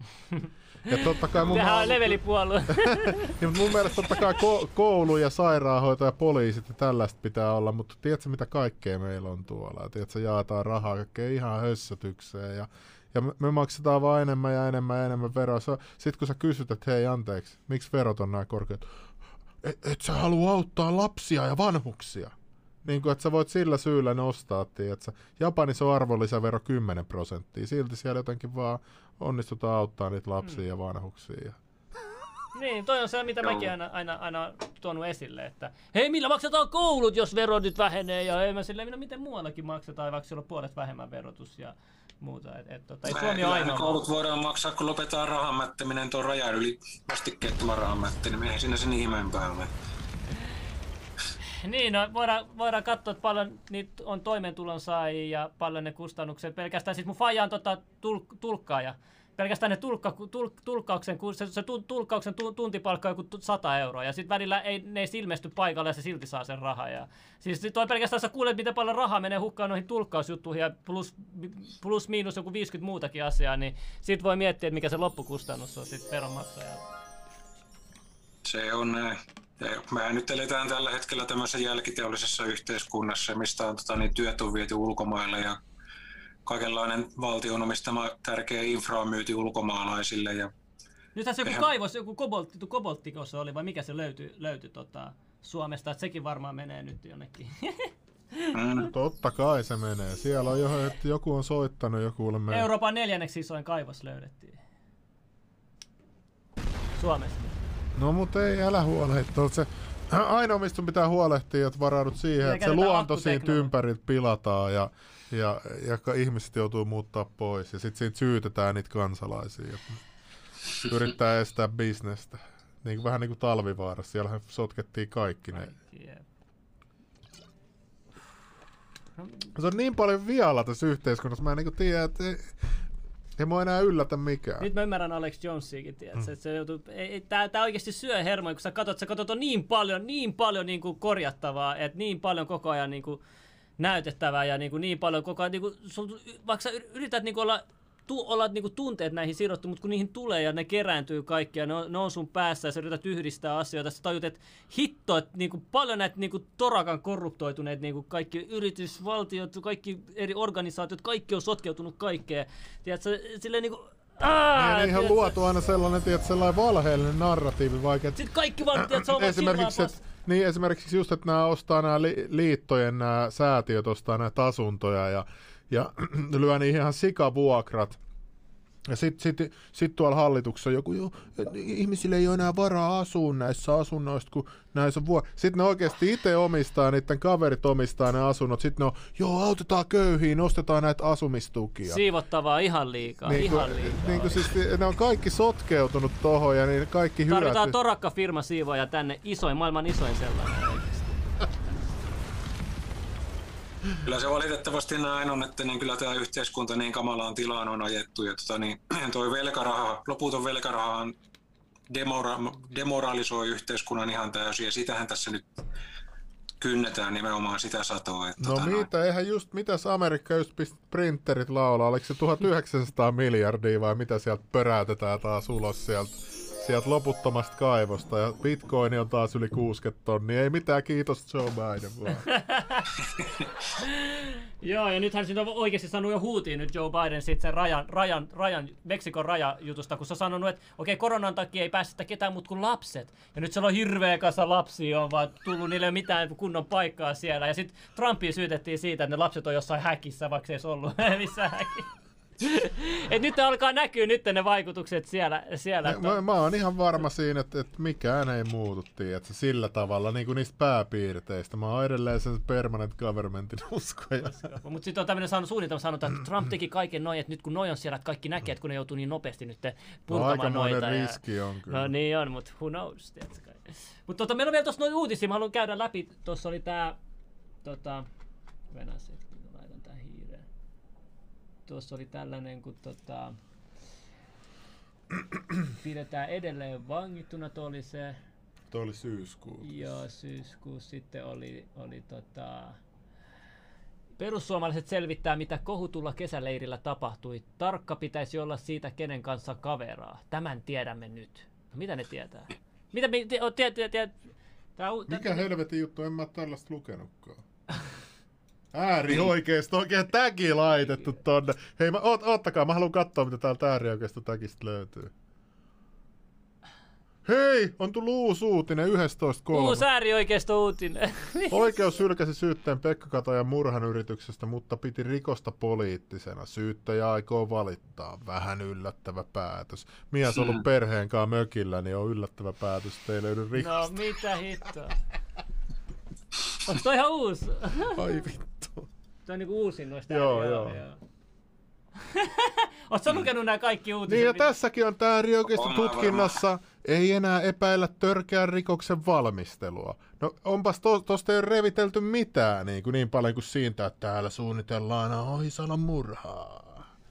Et sit kun sä korjaat sen jutun, niin se saa sellaisen jonkun pikkusen, tiedätkö, jos sitäkään. Niin, se olisi pitänyt sanoa, että sori kun lähti vähän lapasesta ihan tyhjän tähden. Ihan niinku. Jengi on tuo leveli tuholaistorjuu taas.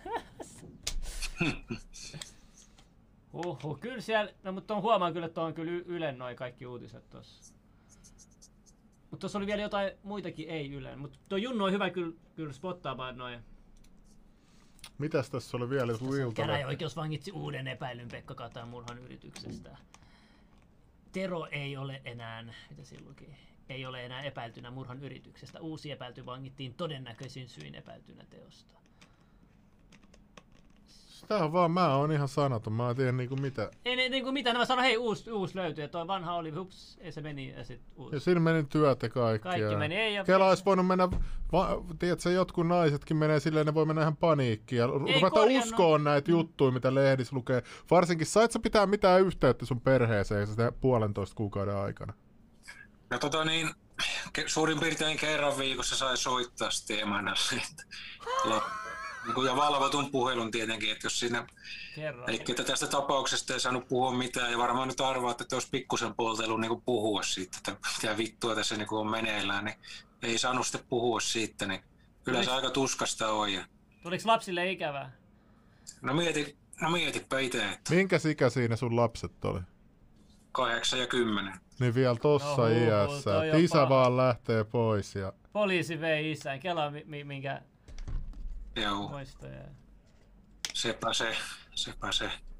Ja sitten kaverit sanoo koulussa. Onko sun lapsille sitten sanottu koulussa tai jossain jotain että tästä asiasta? Ehkä vielä on niin nuoria, että ei. Nämä on sen verran nuoria, niin täytyy sanoa, että lapset on onneksi päässyt aika lailla niin kuin vähällä. Että heihin ei ole niin kuin, esimerkiksi niin kaverit tai mikään, niin ei ole sillä kohdistunut. Että on, ihmiset on onneksi sillä tajunnut. Että... Ei nyt kukaan edes kiusaiskaan, jos luulisi, että faija on murhaaja, mutta siis joka tapauksessa. Niin, mutta siis toikin on sellainen, että ennen kuin on vahvat näytöt, niin et sä saa kenenkään vittu naamaa työntää mihinkään lehteen. Ja noin iso syytös kuitenkin, siis murhan yritys, siis se on oikeasti tosi iso syytös. Se on oikeasti... Se on ainoa iso syytös, mistä sä voit saada Suomessa elinkautisen murhasta mun mielestä.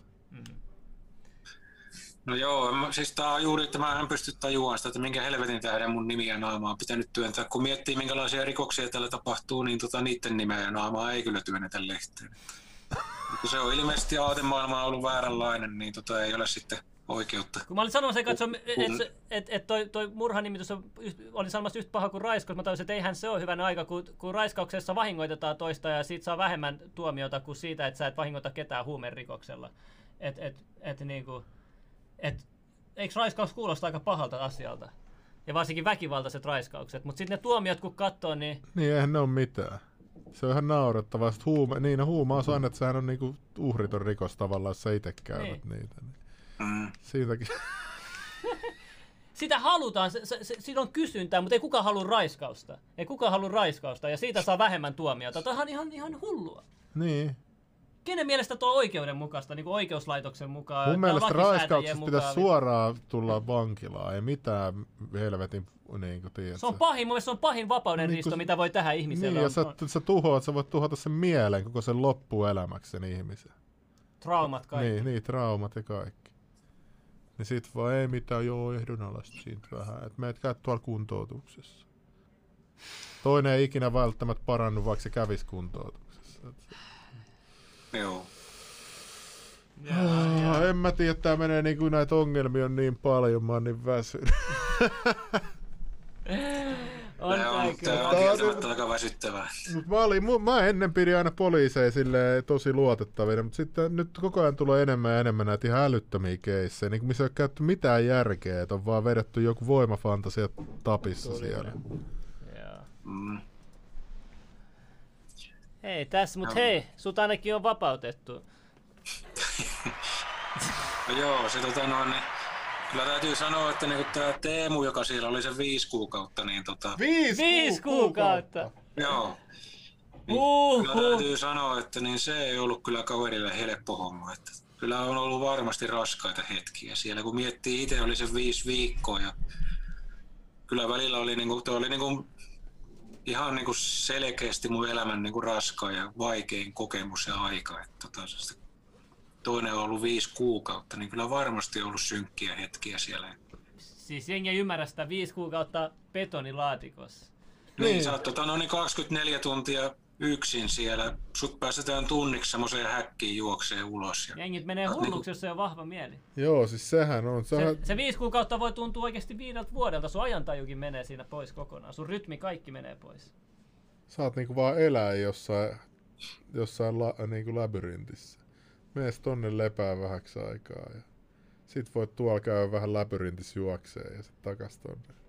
Mieti minkälaisen ahdistuneisuudensa saat jatkuvasti. Niin, jos sä et saa ystäviä yhteyttä, ehkä sulla on joku juttu kesken, ehkä sulla on joku tärkeitä asioita. 5, kun ihan älytöntä oikeesti. Siis millä perusteella pystyy pitää edes 5 kuukautta? En mä tajunnut, mä luulen, että 3 kuukautta on maksimi. Ei, kyllä siellä... Muistelisin, että olisikohan niin, että se oli Jokelan vankila, missä mä olin, niin se yksi vartija taisi sanoi, että pisin tutkintavankeus, mitä siellä on ollut, niin 2 vuotta. 2 vuotta kopissa? Niin yksin kopissa.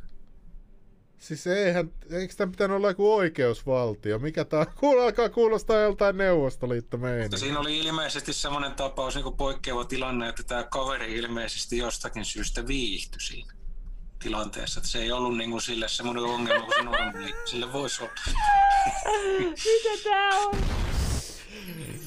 Jos se on vaikka koditon, niin ai vitsi, tää saa safkaa. Ja jos se on kuin munkki, tiiätkö, se voi meditoida siellä. Mutta eikö mä ymmärtänyt näin, että tutkintavankeus on pahempi kuin tiiätkö, sehän tavallinen olisi niin vankilaolot, että et 2 vuotta tossa. Joo, et sä saa puhua kellekään siellä, etkä mitään. Se on, niin kuin, se on ihan niinku... Sä oot yksin ajatus tässä kanssa ainoastaan. Sitten sua välillä tullaan piinaamaan niissä kuulusteluissa ja heitetään skeidaa niskansa. Sitä yritetään tehdä siitä olemista mahdollisimman ahistavaa. Että niin, jos sä jotakin tiedät, niin sä kakasisit sen pihalle. Sut voidaan aivopestäkin tolleen, että jos ei anneta vaikka nukkua. Ja... Joo, ja valotkin kuulemma häiritsee, että jos ne valot on koko ajan päällä. Ja ne on voimakkaita valoja. Saiko siellä nukkua päiväsaikaa siellä tutkintavankeudessa? Saat sä nukkua 23 tuntia, jos sä haluaisit? Saa siellä nukkua ja ei sitä niin kuin, sillä tavalla ei estetä. Et siinä on ne muutamat rutiinit, mitä on niin kuin, pakko hoitaa. Ja, mutta... Joku sanoi, että kaikki myös yhdessä päivään vapauden päivä, että ihan hyvä aikaa puhutaan näistä. Mutta mites kun täällä sanotaan, että Teemu Torsossa joku sormenjälki löytyi jostain, että miksi se on sitten kuitenkin vapautettu? Mä en nyt ymmärrä yhtään tätä juttua. Nyt tuli tuollainen uusi tieto chatista. Niin, siinä oli ilmeisesti se joku paketti, mikä sieltä oli löytynyt sieltä sen Katajan kämpästä, niin siitä olisi niin kuin löytynyt sen sormenjälki jostakin. Että se on myös sellainen mysteeri, että miten siinä sitten se sormenjälki niin kuin olisi. Voi kun tietäisi. Ettei poliisi ole, tiedätkö, vähän yrittänyt auttaa tutkinnassa. Tässä voi mennä ihan niin syvälle kuin haluaa näissä jutuissa kyllä, että... Mutta siihen on aihettakin, kyllä syytäkin kyllä, kun löytyy kyllä vähän kuin tonkin. Kyllä, täytyy sanoa, että niinku, tämä on ollut itselle sellainen kokemus, että niin tämän jälkeen mä en usko yhtään mitään, mitä lehdissä lukee, radiossa sanotaan, telekkarissa sanotaan, ellei mä itse omin silmin näe sitä tai kuule joltakin, joka ihan oikeasti tietää siitä asiasta. En usko yhtään mitään. Tämä on niin kun sä oot nähnyt itse kaikki ne uutiset ja tämä systeemit ja nämä vääristelyt, niin kun se on sun omaan elämään tullut, niin sä tiedät sen, mitä se sitten on. Niin en usko. Jos jostakin kirjoitetaan jotakin, että se on nyt sitten syytetty tai epäiltynä jostakin, niin en usko jumalauta.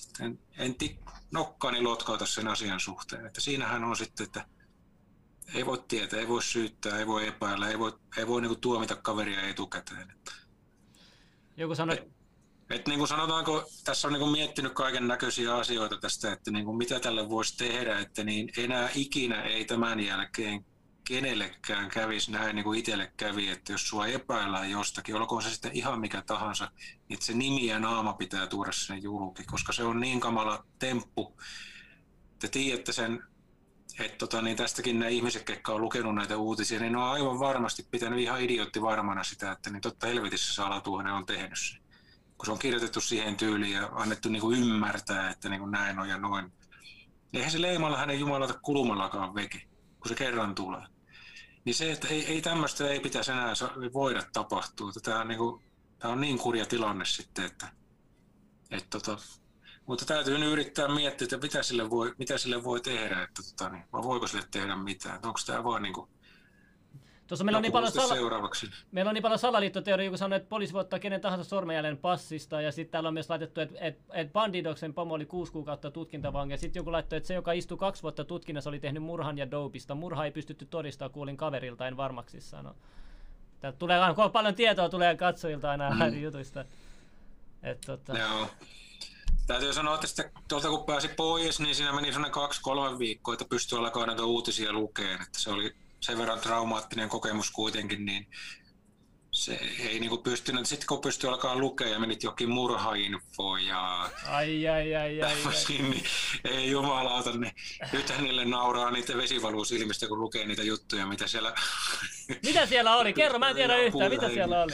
Mitä siellä oltiin puhuttu? Nyt mä etin tuosta Googlesta. Ei siis, eihän se siellähän niinku vaan ihmiset arvailee ja heittelee, siellä on näitä tämmöisiä keittiö psykologeja ja keittiöpoliiseja, jotka luulee tietävänsä kaikkea näistä hommista.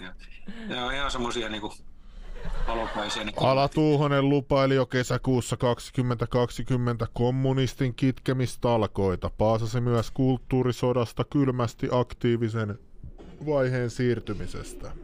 Olikohan Katajan pahoinpitely osa näitä talkoita?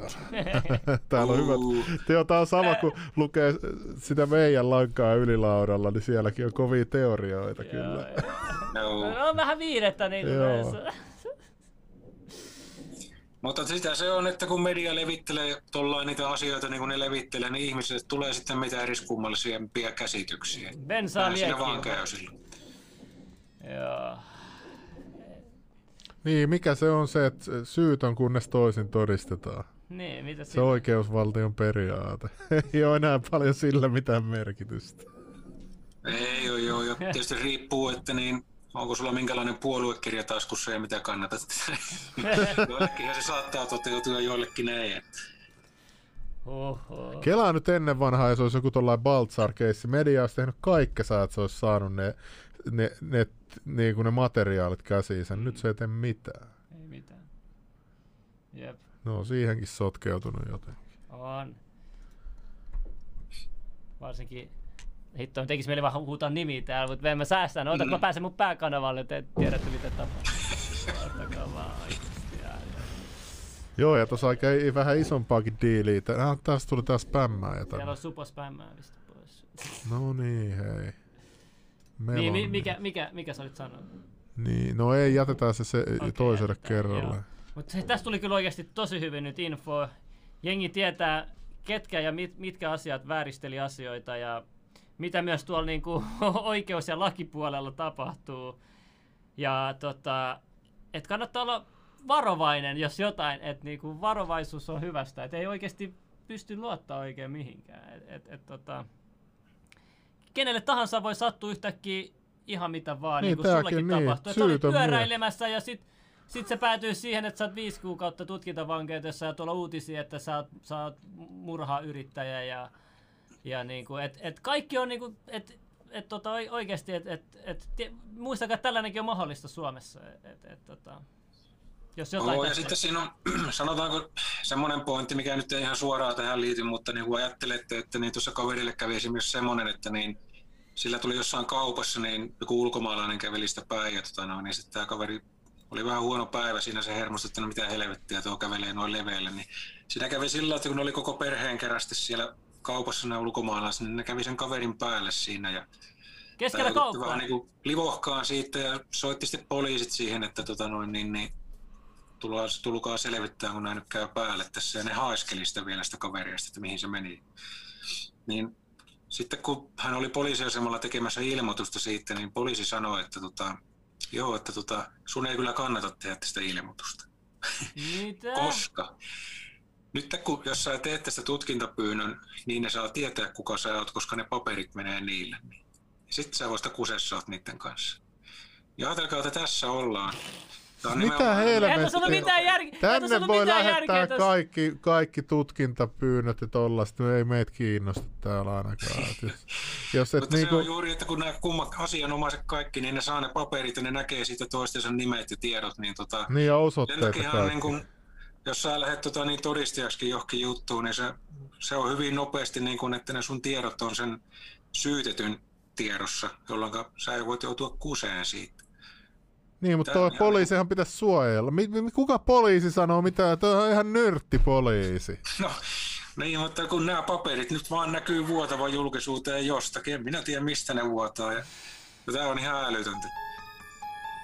Niin, mistä ne vuotaa? Kyllä huomaa, että Karpo on ollut eläkkeellä pitkään, kun täällä on niin kuin ihan vuodeksi mennyt tää meininki. Mut silloin onneksi tää YouTube-kanava, missä lataa niitä vanhoja jaksoja niin nykyään. Joo, nyt se on kuulemma tulossa takas, mutta Ylilaudalla spekuloidaan, että nyt sieltä tulee jotkut 5 sukupuoliohjelmaa, että miksi teillä ei ole 10 sukupuolista vessaa jotain, että se olisi ostettu se koko äijää. No me seurataan tilannetta. Kyllä mä uskon, että Karpo on pysynyt kuitenkin aitoja, katsotaan, mutta se voisi kova saada vieraksi tänne kanssa. Se on semmoinen vähän tuohon edelliseen liittyvä semmoinen Karpo-tapaus, mikä itselle sattui. Mä olin tuossa kavereiden kanssa, oltiin pubikierroksella, siitä oli muutama vuosi taaksepäin, niin oltiin pubia vaihtamassa tässä Jyväskylän keskustassa ja niin käveltiin sitä asemakatua ylöspäin Sokkarin kulmalle, niin pari suomalaista käveli ohi ja sitten 3 afgaania perässä. Ja niillä tuli siellä jotakin kahnausta, kuului huutoa ja menin sitten perässä katsomaan, että mikä on homman nimi. Ja niin siinä tätä yhtä suomalaista sitten tämmöinen isokokoinen afgaani nui sitten hakkasi nyrkillä käytännössä ja hakkasi sinne polkupyörätelineen väliin. Ja mä menin sitten jeleppiin siihen ja... Mulla oli tuo turvasumu taskussa sattuneesta syystä, kun aina silloin tällään törmää kaiken näköisiin tämmöisiin. Meikälläkin on aina. Lopuviimein sitten siinä meidän seurassa ollut nainen soitti 112, kun huomasi mikä on meininki ja saatiin se kaverin kanssa se pois sieltä pyörätelineen välistä se ukko, ja nämä kävi uudestaan sitten meidän päälle ne afgaanit, ja sumutin vielä sitten, ja poliisit tuli siihen paikalle, niin meikäläinen laitettiin sinne maijan perään, ja osoitettiin sormella niitä tyyppejä, kun se oli vielä se sumu oli semmoista, että se värjää tämän naaman, niin se oikein loisti punaisena niiden naamakkeita mä sumutin, ja ne meni siihen viereiseen baariin jonoon, niin näytettiin poliisille, että nuo kävi näiden suomalaisten kimppuun.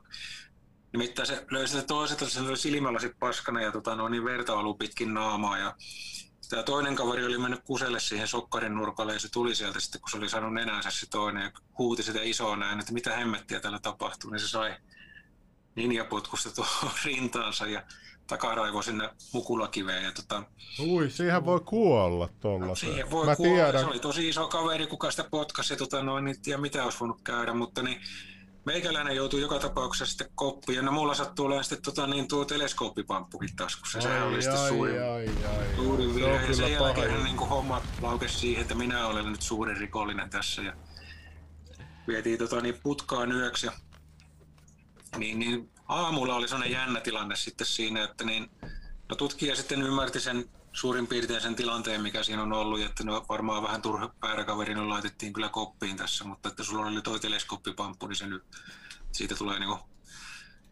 sakot. Mä siitä sainkin yli 500 € sakkoja, kun oli se pamppu, mutta jännä homma oli se, että sitten minkälaisia nämä tekijät oli. Ja mä sanoin, että 3 afgaania. Niin tämä tutkija meni vähän hämille ja sanoi, että joo, kun hän ei voi kirjata etnistä ulkonäköpiirrettä tuntomerkiksi. Meikäläinen oli silmät lautalla, että mitä? Joo, että ei kelepaa, että vaan niinku tämmöiset fyysiset. Siis jos me halutaan olla sellainen monikulttuurinen yhteiskunta niin kuin Amerikka, niin ne pitäisi kaikki pistää. Amerikassakin on aasialainen, onkohan valkoihoisen näköinen vai niin kuin minkä etnisyyden näköinen. Totta kai pitää. Se on tärkeä tunnusmerkki. Niin. Jos totta kai, sehän on niin kuin tosi tärkeä tunnusmerkki, kun afgaani... Mitä tässäkin mä sanon, että joo, ettikää sellaista sinitukkastukkoa niin versus sitten, että mä selittäisin mulle. Niin, ja se kerran sanoa mun etnisyyttä. Hei, joku kävi täällä, että melkein tappoi, mutta jotain. Ja hei, no mikä tuntomerkki? Se oli siniset hiukset, mä voin sanoa etnisyyttä, koska se on väärin. Mitä tosta? Tämä on niin ihan absurdia kaiken kaikkiaan. Nämä on niin kummallisia nämä asiat, että ei tätä niinku... Mä tiedän. Tuntuu välillä, että pitäisi muuttaa johonkin Jäämeren rannalle, johonkin luolaan jumalata asumaan. Tätä ei niinku... Niin kuin mä en ymmärrä, kun kaikki tollainen se murentaa kansalaisten uskoa poliisiin. Ja silloin kansalaisten ei usko poliisiin, niin sitten ne ei ilmoita rikoksista poliisille. Ne rupeaa kiertämään veroja, ne rupeaa itse hoitaa turvallisuutta ja kaikkea tollasta. Ja sitten se menee vaan yhteiskuntaan ihan vituiksi, tai anteeksi, siis pilalle. Niin sitten nyt vaan ajetaan, musta tuntuu, että tämä on kuin testi, että ajetaan vaan sellaisella sähkökepillä lampaita, niin kuin, että no suutu jo, että milloin sä suutut niin kuin. Ja ei suutu millään. Jatketaan ne ihmettelee vaan, jo 10 keppiä, niin lammasmääkien menee vaan eteenpäin. Ja ajatelkaa sitä, että niin nyt puhutaan sitä, että niin poliisien määrää pitää lisätä. Niitä on liian vähän.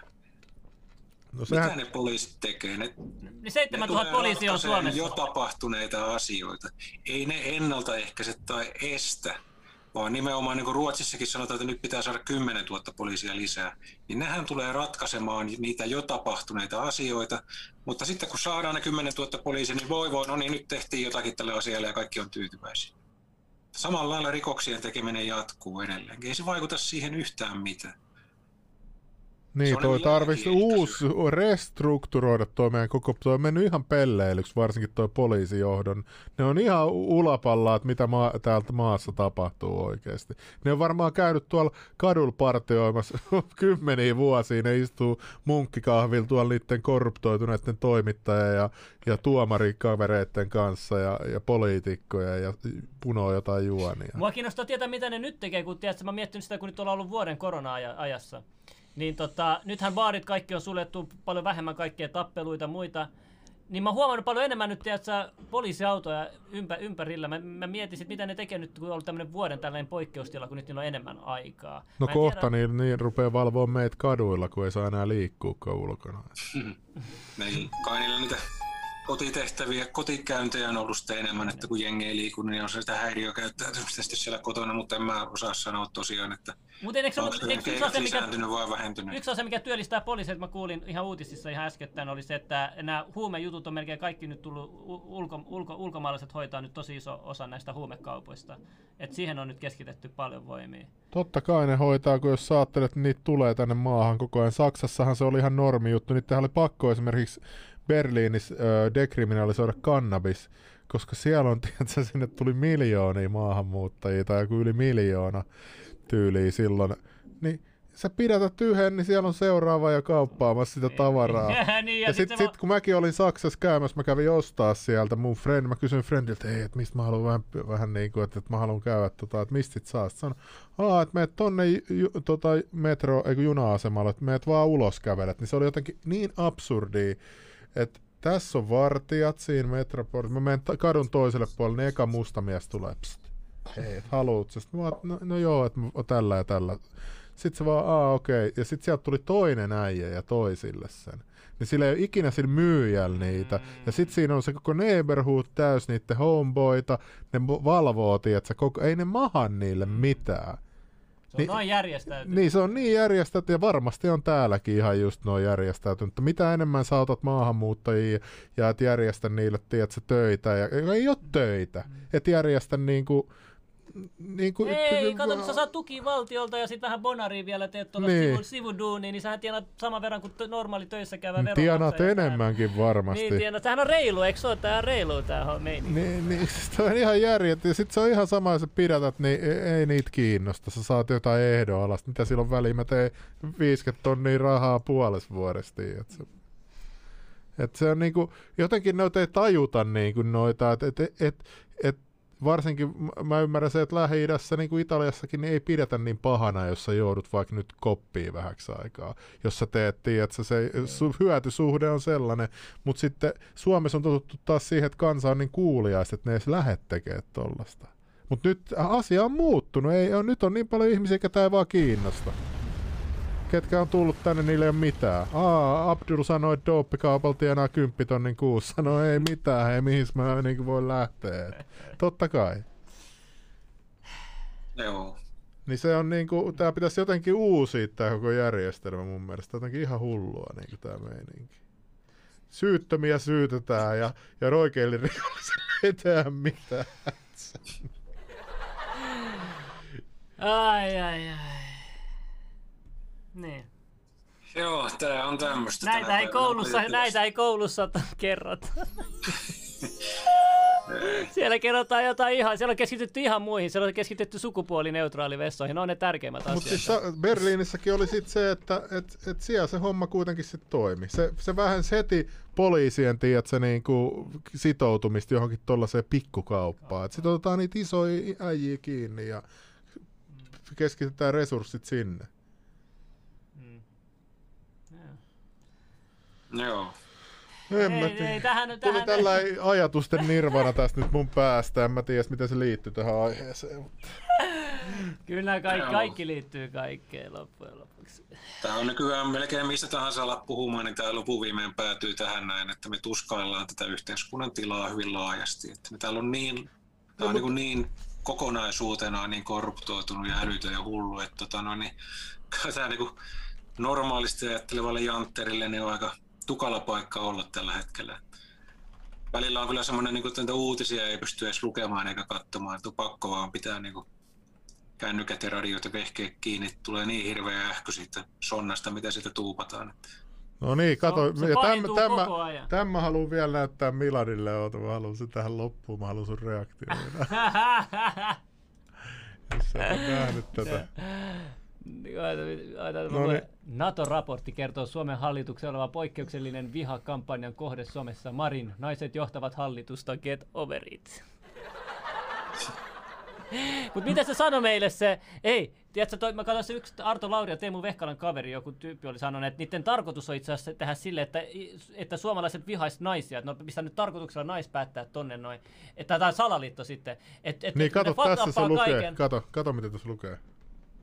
Sanna Marin itse jakanut. Osaamaton, kokematon, sokoksen kassa, tyttöhallitus, huulipunahallitus, sukkahousuhallitus, uhkailu, vihapuhe, maalit.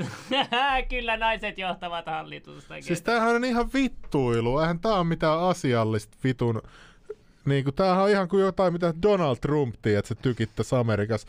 Nyt tää ruvetaan tekemään noita samoja vitun juttuja kuin Amerikassa. Niin kuin, ja sitten se onkin täällä sankaritarina. Vaaleja siirrettiin, hullu Trump haluaa siirtää vaalit, että demokratia on vaarassa. Vaalit siirrettiin täällä valheellisilla tilastoilla, ei mitään väliä. Sitten sä kritisoit sun päättäjiä, niin saat yhtäkkiä joku niinku vihapuhe maalittaja. Että jos sä sanot, että meillä on paskat päättäjät. Niinku. Siis tämähän menee ihan diktatuuria. Joo, ja sitten niinku... Et nyt kun yritetään saada sitä vihalaki, hallitushan on puhunut niinku vihalaista, vihapuhelaista. Pelkästään nyt jo niinku on riski, kun me on tehnyt näitä juttuja, mitä mäkin on tehnyt, niin kunnianloukkaussyytteet ja muita. Et aina löytyy näitä kaikkea niinku muitakin, mitkä on jo sananvapauden estona. Sitten halutaan vielä jotain vihapuhelakia, että enää pystyy enää lopullisesti enää kritisoimaan ketään ilman seuraa. Pelotellaan sitä, että... Vaikka vetoo sitten, että niin se de Wittin homma, mikä nyt oli oikeudessa, niin sitä tullaan käyttämään sen maalituslaina läpiajamiseen. Varmasti. Ja... Niin se oikein niinku... suorastaan löyhkää siltä se koko homma, koska siellä oli ihmisiä, jotka ei ollut halunnut nostaa ja syytettä sitä kaveria vastaan, niin sitten syyttäjä oli heidän puolesta nostanut näin ne syytteet. Se on ihan varma asia, että niin, joo, nyt pitää saada se maalituslaki ja tällä se tavalla. Se syyttäjän nimi näkyisi jossain. Itse asiassa Marko de Wittkin oli tehnyt siitä hauskan pilakuvankin siitä. Jos sä löydät sen syyttäjän, niin tuossa tähän mä haluan sen naaman tähän esille. Se näytti tosi nössöltä tyypiltä, semmoiselta tosi... Sanna Mariniin vaan pilkataan tästä uudestaan. Ihan oikein. Mutta siinä on se, että niinku ihmisiä yritetään pelotella, ettei ne alkaisi kritisoimaan sillä uhalla julkisesti, että voi tulla kunnianloukkaussyyte tai joku toinen syyte. Mutta mua ei rehellisesti kiinnosta yhtään, että antaa tulla niin monta kuin haluat. Jos se menee vielä pahemmaksi, niin sitten mä muutan johonkin toiseen paikkaan. Mulla on Jenkkien kansalaisuus, Iranin kansalaisuus ja sieltä mä tykitän striiminä sille, että kuka ei pysty tähän mulle yhtään mitään. Jos joku tekee musta jotain, niin se tulee olla joka jaksossa, se naama tulee olla jossain tuossa esillä, klovnin enää siinä sen edessä ja kuka ei pysty tähän mitään asialle. Sitten me pistetään huomioon niihin, jotka sitten pistää näitä juttuja eteenpäin. Mä ainakin taistelen loppuun asti, että mua ei kiinnosta. Ja Marko de Wittille mä annan siitä respektit, että sekin taistelee. Sitäkään ei kiinnosta yhtään toi homma. Me ei tolla tavalla ketään ei pelotella ja mitään esimerkkejä ei tulla näyttää, vaan me ollaan ne, jotka tulee näyttää esimerkit. Mä sanon sen vaan teille suoraan nyt tästä. Okei, no niin. No missähän ootas? Mitä sä etit? No mitä mun piti äsken etsiä? Mut se Marko de Witt, se syyttäjä, oli se, joka jos mä yritän just etsiä tuotos... Siis kirjoita vaan Marko de Witt, niin... Tässä, oikeutta Gerd Marko de Wittille on joku tehnyt langan. Täällä oli sit aina tää raija. Mä en tiedä, onko sullekin ollut kokemusta siitä. Valtakunnakilä. Törkeistä kunnianloukkauksista syytetty Marko de Witt kiistää rikokset. Sit kato, tuossa pitäis näkyä se syyttäjän nimi.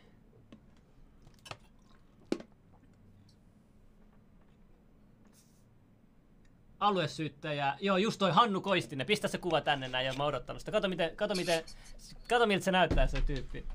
Mä haluan sen naama isolla tohon noin. Oho, ei oo sertifikaatit kunnossa. Ei haittaa, siellä löytyy muita kuvia. Ei se mitään, kyllä se tosta. Tossa noin. Pistä se isoksi vaan se kuva. Kato sitä. Tuo näyttää kyllä vähän epäilyttävältä sillä tavalla. Niin mä tiedän, mitä se tarkoittaa. En mä antaisit sä tuon lasten vahdiksi. No mä sekoitan sua tähän, mutta mä en antais tota mun lasten vahdiksi. Kato, zoomas se kunnolla. Ei pysty kun enää. Zoomas se kunnolla. Siis tuo näyttää siltä, että se ei mene vieläkin säitin tissejä. Kato maitoa sieltä. Kato sitä. Tuu syyttää mua. Kato mitä sen jälkeen mä teen sulle. Kaljupää. Heitä se helvettiin mitään. Ei löydy kyllä Markosta. Kuvaa itse tässä näin. Joo, no... Ei, tiedätkö, tässä vaan alkaa suuttua oikeasti. Mut joo, pari tuntia on mennyt, mitäs? Joo, ei, tähän on hyvä lopettaa tähän näin. Kiitos paljon vierailusta. Otetaanko puheluita? Haluatko puhelua? Joo. Tänään? Ei oteta tämän, tiedät, mun hermot ei enää kestä puheluita. Jätetään se vaikka seuraavaan johonkin politiikkajaksoon. Joo, ei mitään. Oli tosi hienoa, että pääsi tuleen tähän lähetykseen. Ja, niin, hyvää duunia teette ja ei mitään. Jatkakaa samalla linjalla, vaan rohkeita meininkiä. Se ei saa antaa näissä hommissa. Kyllä. Tämä on niinku sananvapaus ja kaikkea uhattuna täällä näin. Ja tämä meidän hyvinvointi ja muut. Niin, Kyllä meidän täytyy vain tomerasti jokaisen astua sitä omalta hyvinvointialueeltaan ulos ja puolustaa tätä näin, jos kokee sen niin kuin puolustamisen arvoiseksi. Todellakin. Se pitää olla, tiedätkö, ihmiselle sydän on tärkeää, että sydän pitää olla oikeassa paikassa. Joo, se on näin. Kyllä. Ei mitään. Hei, kaikkea hyvää, mukavaa tulevaisuuden jatkoa sulle. Toivotaan, että asiat nyt tästä eteenpäin kääntyy kohti ylöspäin, koska nyt on vaikein on selätetty. Kyllä, nimenomaan. Ei mitään, ei muuta kuin lippu korkealla ja uusiin haasteisiin vaan, niin kyllä tämä tästä. Jos tulee vielä jotain ahistelua, niin tervetuloa vaan ohjelmaan. Joo, kiitoksia kovasti. Ihmiset kiittää tuolla myös tosi paljon. Että kiitos paljon. Muistakaa yläpeukuttaa ja jakakaa tätä. Kiitos. Moi. Missä mun hiiri taas? Kissa, pieni tutko, nousetko ylös? Tule, kun pitää käydä vessassa. Ootas nyt, meillä on vielä lähetys päällä.